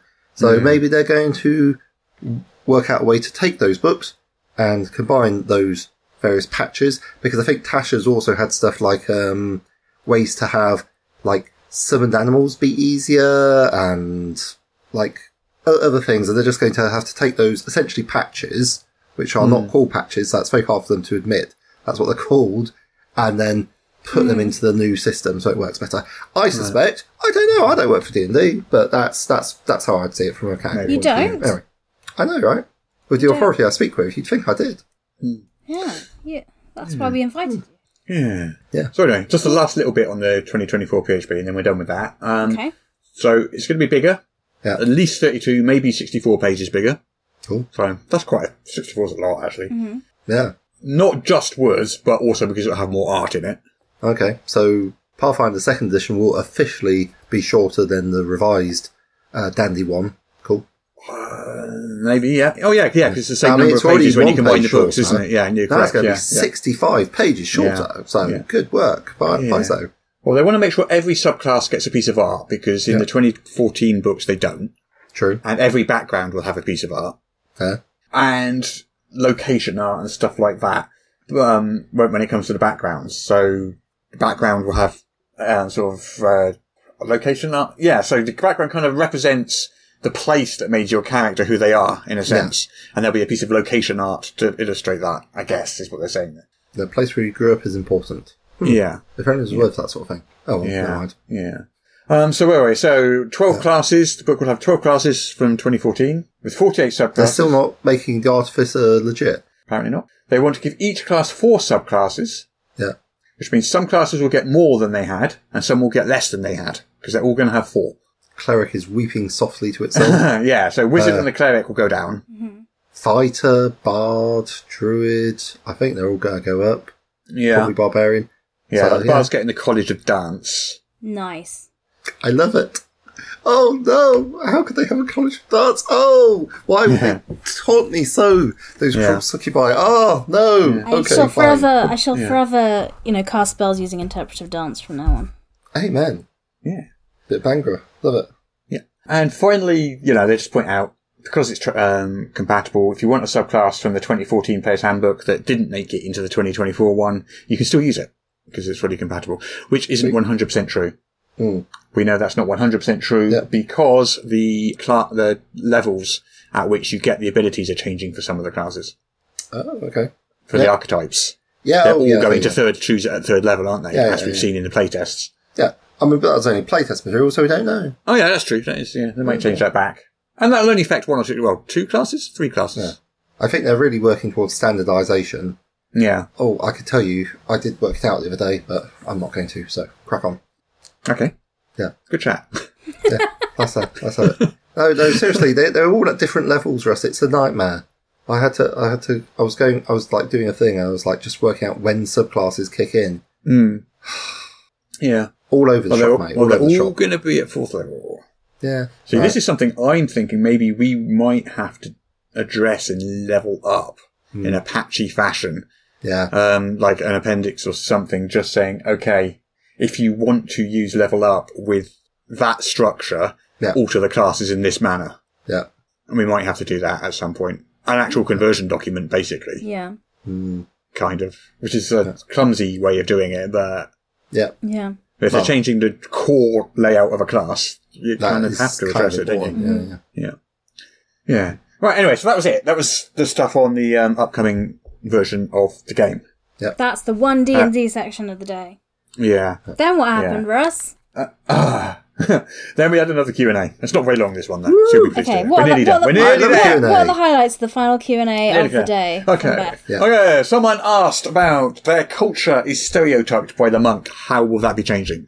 That's a really good question. Yes. Um, they say that the monk has had Yeah. that problem. If only it had been addressed somewhere. monk has had that problem If only. Yeah. Mm, mm, mm. Anyway. th- they're going, they're going to improve that. But part of the issue is there is not enough non-European representation in the other classes. So they're adding Yeah. more non-European representation to all the classes, then flipping it in the monk to provide that its wording and art isn't specifically Asian. Yeah. All right. So I, yeah. So we're looking for more, I don't know, bare knuckle friar tuck action. Yeah. I mean, they're doing things like chi, they're going to call spirit points now, a more generic term. Like we, we, we changed it, we changed the monk to the adept and c- called it, um, exertion. They're going to Yeah. change it to something else and call it spirit points, I guess. I think they're still calling it the monk, but, uh, sp- they're changing it to spirit points. Um, that's going to be in the next Anath Arcana. Yep. Um, also, the monk's getting an upgrade because they kind of went into the monk's maths and apparently they haven't really got a great DPS output. Okay. Yeah, Which yeah. is So they're Right. going to step that up a little bit. It uh, like it depends where you are on the cycle, sure. But I mean, Hmm. they have stunning strike, and that covers a lot of a lot. Yeah, it is stunning. Yeah. It is. Yeah. Yeah. So, so basically, they're going to put the monk through that inclusion review process they talked about earlier Okay. with outside consultants and things like that.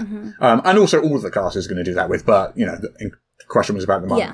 They're Yeah. going to do that. Um, um, so they also talked a little bit about the nine species. They've currently landed on the word species. They kind of know some people don't love that word. Um, Yeah, which they- like it's not hugely fantasy, but Yeah. at this stage, it's just like people are using all the other ones, and quite frankly, it's what it should mean. So I don't know, just Yeah. deal with it. I mean, they're not they're not locked into it yet. Um, Yeah. There's still lineage out there. They say is a possibility. sure, why not? So you know, and we use heritage and uh, Pathfinder uses Pathfinder. ancestry. Yeah. so different. There are options out there. Yeah, yeah. Um, I, I prefer those to species myself, but It sounds a bit less scientific, and it's more about who is, Yeah. Hmm. you know, your family. Where did you come from? What's your history like? yeah, yeah, yeah. So that's yeah. So that was that question. Someone asked about like the inclusion review itself, Mm-hmm. and they kind of went into a little bit of detail on that. Um, so everything gets sent to at least two people because different um, consultants have different areas of expertise and things. So everything goes to at least two people, sometimes more. The in the previous review process they had was problematic because they only sent out stuff because they when they thought it might be a problem. So if Yeah. it didn't occur to them it would be a problem, they wouldn't send it to the inclus- inclusivity reviewers, and therefore it wouldn't get reviewed. And that's how the Haddowsy, I guess, got through into the Spelljammer book because no inclusivity Let's not reviewer saw it. speculate on how that happened. Hmm. I think they kind of said that um, Okay, at one point. okay. I, think Yeah, I think I they mean, did mention sure, that. sure. They, they did say that actually, yes, it's just like one person deciding whether it goes out or not. Mm. Yeah, so, yeah, yeah. that's Yeah, what they so, said. So yeah. I agree. So with know that. what they're doing. They're sending everything out. So they're not guessing what the problem is or what the problematic Yeah. areas might be. They're sending everything to them. Doing a bit of QA. Nice, like it. Yeah, yeah, Yeah. yeah. Uh, and- and yeah, and uh, even even reprints. If they reprint a book now, that's going to go through it as well, Okay. Good. so that they can alter older books that Yeah. need to be reprinted if necessary. So uh, some older books will change as well Yeah. going through that. So that's the thing they're doing. Yeah. Includes art from the sketch stage, which is good. Not not like at the end when the art's all done. They uh, uh, uh, right, even the sketches go through the review process. Yep. So hopefully something like the Haddazee couldn't happen again. In theory, With the with that monkey outlined process. bard. Yes. Mm. Yeah. And as a side benefit, Chris Perkins said that the inclusion reviewers often mention other things that, um, like, they've mentioned that the feeble mind spell is a problematic name. Mm, yes. Very eugenicist. Uh, Yeah. But um, it might be referenced in, for example, an adventure book. yes. And obviously, they can't just change the name of the spell in the adventure book because it won't make sense. So they need to look at the p- player's handbook and sort of engineer it back from there. Yeah, yeah. So there's things like that. Um, yeah. So they talk about species, background, spells, and weapons. Goliath is joining the core species. Oh, okay. Um, it's going to have basically a relationship to giants in the same way that Dragonborn have with dragons. Okay. Okay. Orc is replacing half orc. We already knew that. Half elves are going away. We already knew that. You can still play the 2014 versions if you want to, Yeah. but there will be three elf variants in the player's handbook. Cut down Yeah. from 15, so good Yeah. job. So this is Yeah. this is that conversation that we talked about. I think was it last week. Um, so this is where it came from actually. So Hmm. we talked about it last week, but they haven't been thrilled for eight, for years about things that begin with half because Yeah, yeah. The, the, the terminology is problematic. Yeah. So we did talk about that in more detail last week and how that kind of exploded a little bit on, on Twitter and stuff. Yeah. That's where that came from. This conversation. Yeah, that it came from this thing. Yeah, yeah, we are nearly there. I promise. Will they have the full Ling lineage heritage species? That's what we need to know, the Russ. full link. Yeah, Yes. yeah. Uh, um, where are we? Uh, oh, I've been shunned by Jessica. Yeah. yeah. Oh, Yeah. Um, so they're making it easier to build your own background. There'll be more backgrounds than before. yeah. Um, it's an avenue to get a simple feat. They're going to be simple feats, slightly more complex feats, and there'll be epic boon feats. So different levels of feat as well. Okay. Makes Okay. sense. They I are think- basically point based. Yeah. So, So, they kind of dive then into weapon changes and stuff. So we already know there's a new weapon table coming in the next uh, Anotacana because we that got leaked last week and we talked about it.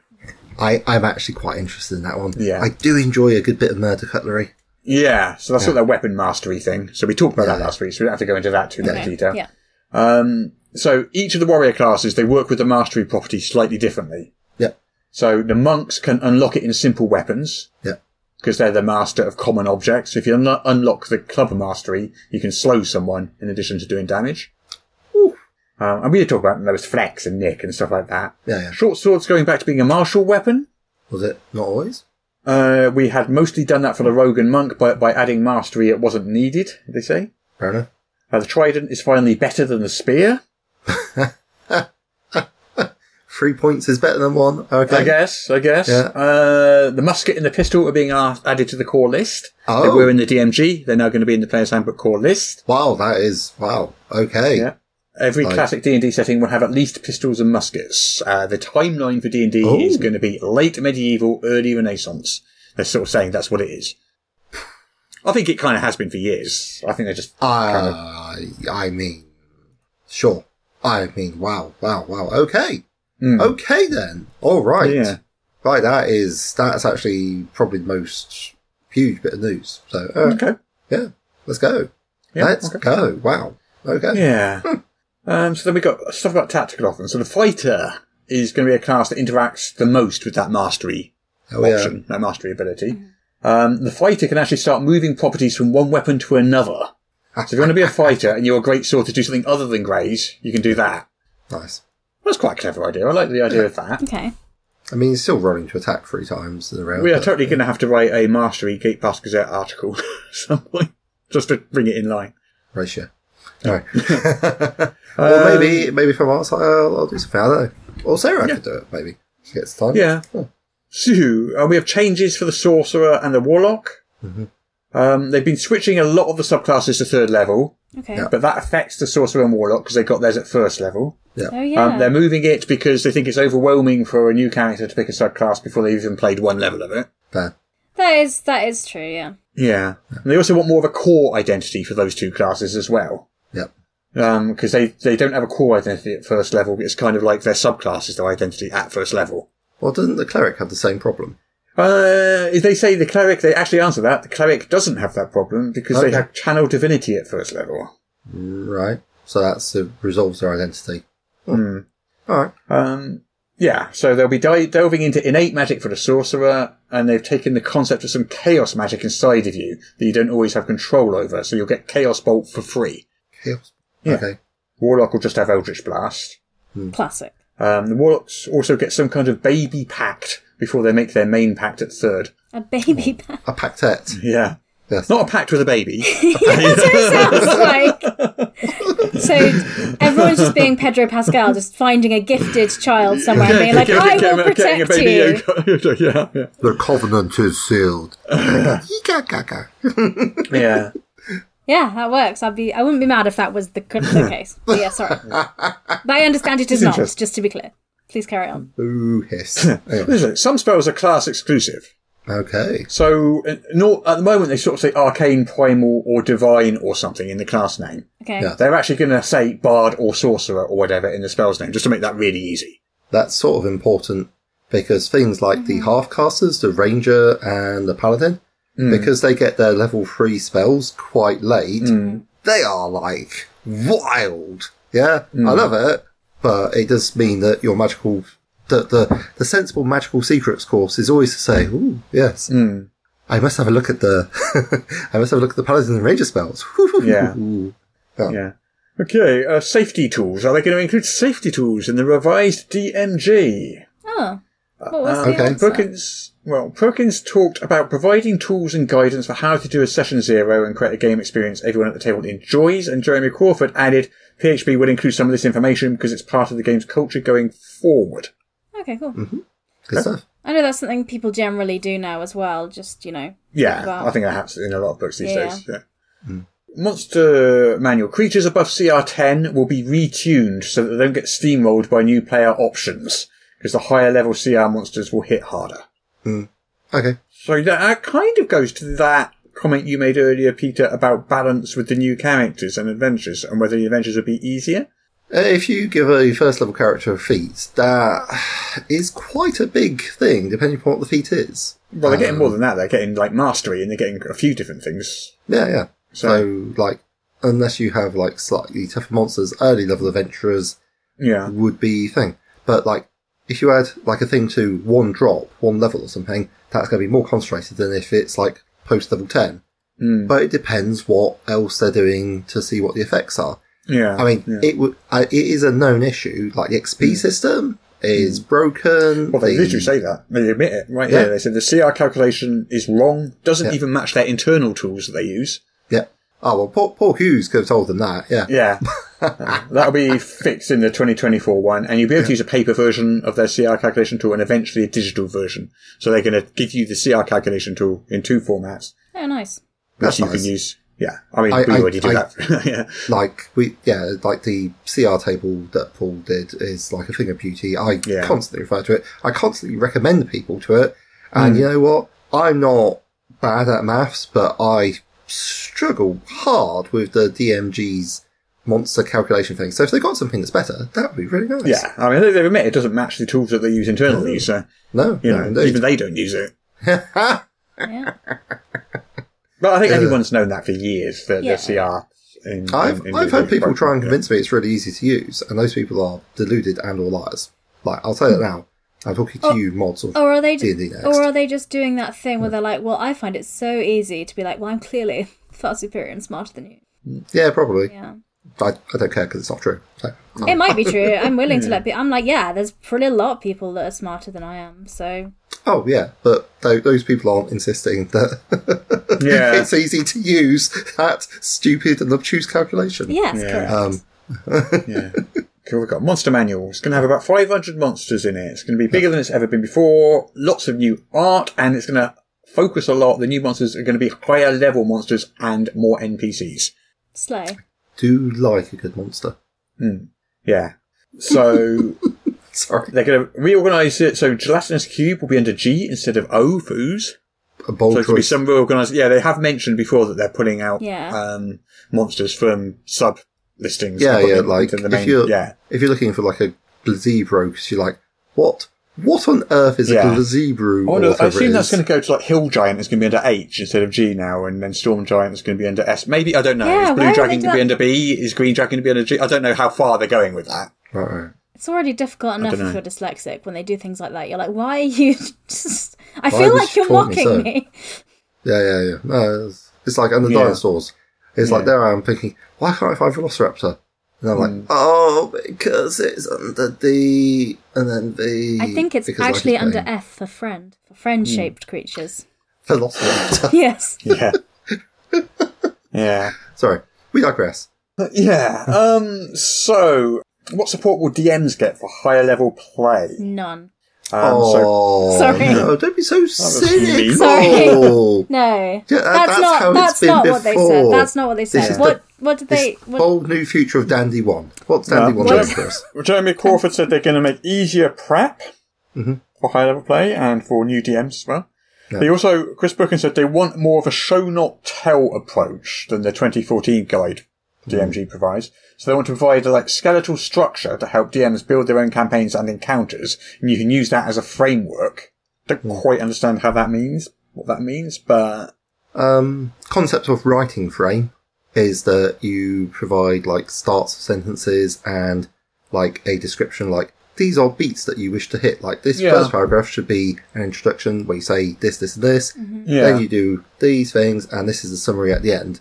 Mm. So that sort of thing is quite basic, but if you don't know how to do it, it's also very hard. So Mm. Yeah. actually, yeah, I think that's a really good idea. also it, Um, it could be the thing where you instinctively know how to do it, but it makes it so much easier when someone writes it down and explains it and you're like, Oh yeah, Yes. Hmm. of course, lots of those things I was doing on instinct, but now having it outlined, yeah. Yeah, I, I, I do favour conscious design of things. That's why I really love the nodes tool, which, like, you know, I, think is brilliant. I love and that try to persuade phrase of people why it's good. conscious design as well. It's very Thank you. Well, we're Oh, nearly there, nearly there. Creating magic items currently is a bit of a blend of art and maths. Um, they're going to provide guidelines to magic item rarity and how to buy and sell them. So presumably Oh, magic thank items will have goodness. prices. Well, yeah. Well, I'm, I'm, I'm thank goodness that they're going to do it because that was a project that I've been looking at going, I should do that. I'm like, no, I shouldn't, but I should. No, I really don't want to do that. So But Oh, if we've they already- do it, But we've already done it. yeah, yeah. I mean, we've already we we haven't provided guidelines for making magic items, or we've got some, but they Yeah, are we very have. much eh, okay. Sure, no problem. Um, right. Any mechanical changes, they are going to be brought into the system reference document. So if you don't want to buy the new books and you still want access to the updated rules, you'll have them. Nice. thumbs up. Uh, Um, yeah. Right. One of the things we're doing to ensure that 5e stays compatible with itself is that when a number is attached to itself, it won't change. What? I don't So, understand. So, okay, so no spells are changing levels and no monster CRs are changing. So instead of changing the CR the monster, they're changing the monster to match the CR. Oh, I okay. don't- So, So it's if the like spell- CR one. Yeah. But the If- definition of CR1 and what that means is changing. yeah. Okay. So if a spell is the wrong level, yeah. they're not going to change the level of the spell. They're going to Yeah. change the spell to match the level it says it is. So those sort of things, they're going to stay in place in the same place, and they're going to be changed to make sure they work as they're supposed to, rather than So, so magic missile, fireball are going to be reduced in power and damage. possibly. Possibly. Yeah, okay. I mean, the reason they have that for Fireball and Lightning Bolt was different, because though, wasn't they it? were It's 'cause they just signature wanted people things. to use them. Yeah, yeah, Yeah. yeah. It was fun. so yeah, spell levels. Also, stuff you bought on D and D Beyond's not changing. If you bought a book, it's still going to be there. It will get a legacy label, Yeah. but it'll still be there, and you can still use it and access it. That will reassure a lot of people because that's been a big fear Yeah. for But many. what you people. won't get is a free upgrade. Mm. Fair You enough. will need to buy the new books. if, you want the new law. books. Okay. Yeah. Then just talking a little bit, tiny little bit left. Now, Planescape box set coming up. It's going to be a slipcase, a lot like Spelljammer 1, 96 Mm. page gazetteer, 96 page adventure, and a 64 page pastry with a GM screen. People weren't happy really with the Spelljammer, so I don't know whether they'll be that happy with them doing it again with Planescape. It was too skimpy, they felt. I I mean I I don't I'm not an expert, but it feels like the concepts are probably going to be quite quite a lot to fit in, especially because 96 pages isn't 96 page of text. It's Mm. I don't know, probably more like 70 page by the time you Yeah, add it's in really the interesting art. to see. Yeah. Interesting to see. Well, I don't yeah. know. Let's have a little faith and see what they do. Yeah. Yeah. Then finally, and they kind of said like, um, th- these are the three main problems about the existing Dungeon Master's Guide. The three big things that they keep being told Mm-hmm. Yes. is, I don't know what's in the DMG. It's the first thing. I can't find what I need in the DMG. Is the second thing. Fair. And finally, I don't use the DMG very much except for magic items. Is the third thing. So they're the three things they want to address. Yes. Okay. So they're going to make sure you know what's in there, make sure you can find the stuff, and make sure the stuff is stuff you will use. Yeah. Yeah. That all sounds Yeah. like Okay. good things to try and do. Yeah, yeah. And finally, there'll be a larger typeface for all the books, so they'll be easy to read. Because they appreciate that they have an aging demographic that buy their books. I guess. Or at least the pa- the, the parents of the players would like to be able to run the games to their children without having to If, constantly wear well, if, their if reading you think glasses. about it, a lot of people I know that, that play D and D, like there obviously there's new people coming in, but like a lot of people have been playing, you know, for twenty years or so. So hey, I'm not complaining about larger type. It's their books. I mean, but if they're, oof. Mm. I'm just thinking that's, I'll, they're- it's going to be challenging to fit it all into a physical product. Do you well, that's know what I mean? interesting, given the fact that they're adding art. Adding art, increasing the type size, and adding That in adds- subclasses. well, that's where the extra, that's where the extra pages are coming from, I guess, mainly then. Well, well, that and they're adding a subclass to like eleven out of twelve. Yeah. Yeah, that's only, that's, uh, yeah, subclass isn't that much space. No, So no. I think sort of like five or six pages of subclasses. Yeah, I guess. I, mean, I guess they can take some stuff out and put some stuff in the DMG. Yeah. Like, I do don't we know. Got to wait and need see. jumping? In the... Wait, so- I mean, they don't. They, they did say they didn't actually know how much bigger it could be, thirty-two or sixty-four. You know, they don't know how much bigger it's going to be yet. So But yeah, I guess it'll Well- be whatever size it needs to be in the end. yeah, why not? Yeah, And that they was it. can. Yeah, That's Cool. the end. That was the end of the Creator Summit. We've covered it all finally in excruciating detail. in excruciating detail. Did you enjoy that? Loved it. It was I can better than tell. last week. I think, I can tell think- from the glazed-over yeah, I expression. think my facial expression says it all. Really. Yeah. yeah, But we've done our duty and we have reported the news. Huzzah! That's that is what happened. Oh. And I think we're finally done for the day. Excellent.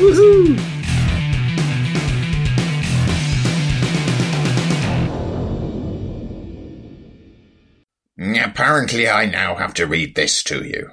This is the official podcast of Morris's unofficial tabletop RPG news, which you can find at enworld.org. You can find show notes at morris.podbean.com or wherever you found the podcast. If you feel like they deserve it, you can support the show on Patreon. In return, you will receive exclusive bonus content. Just go to patreon.com slash morris. If you're interested in his babbling nonsense, you can follow at Morris on the Twitter. Send your emails to morrispodcast at gmail.com. Not all of your emails, just the ones you want us to see. Mm, that's it. I'm bored now. You can go away. Shoo, off you go. Goodbye. Get out of here. Can you see Hudson there? I can't see Hudson on the chair. Hi, Hudson. He's been there the whole time. I didn't even notice. Like he's been quiet and a good boy. He could get into a lot of trouble. Mm-hmm. he would never. Hmm. He is such a good boy. He's never done anything wrong in his life ever. Came downstairs the other night Oh, to no. find a sofa cushion had been relocated Okay. from the sofa to Okay. the other end of the lounge and then disassembled. Who did that? God, who could it have been? Why did you? Why did you do that? Why did I do that? Yeah. Couldn't have been Hudson.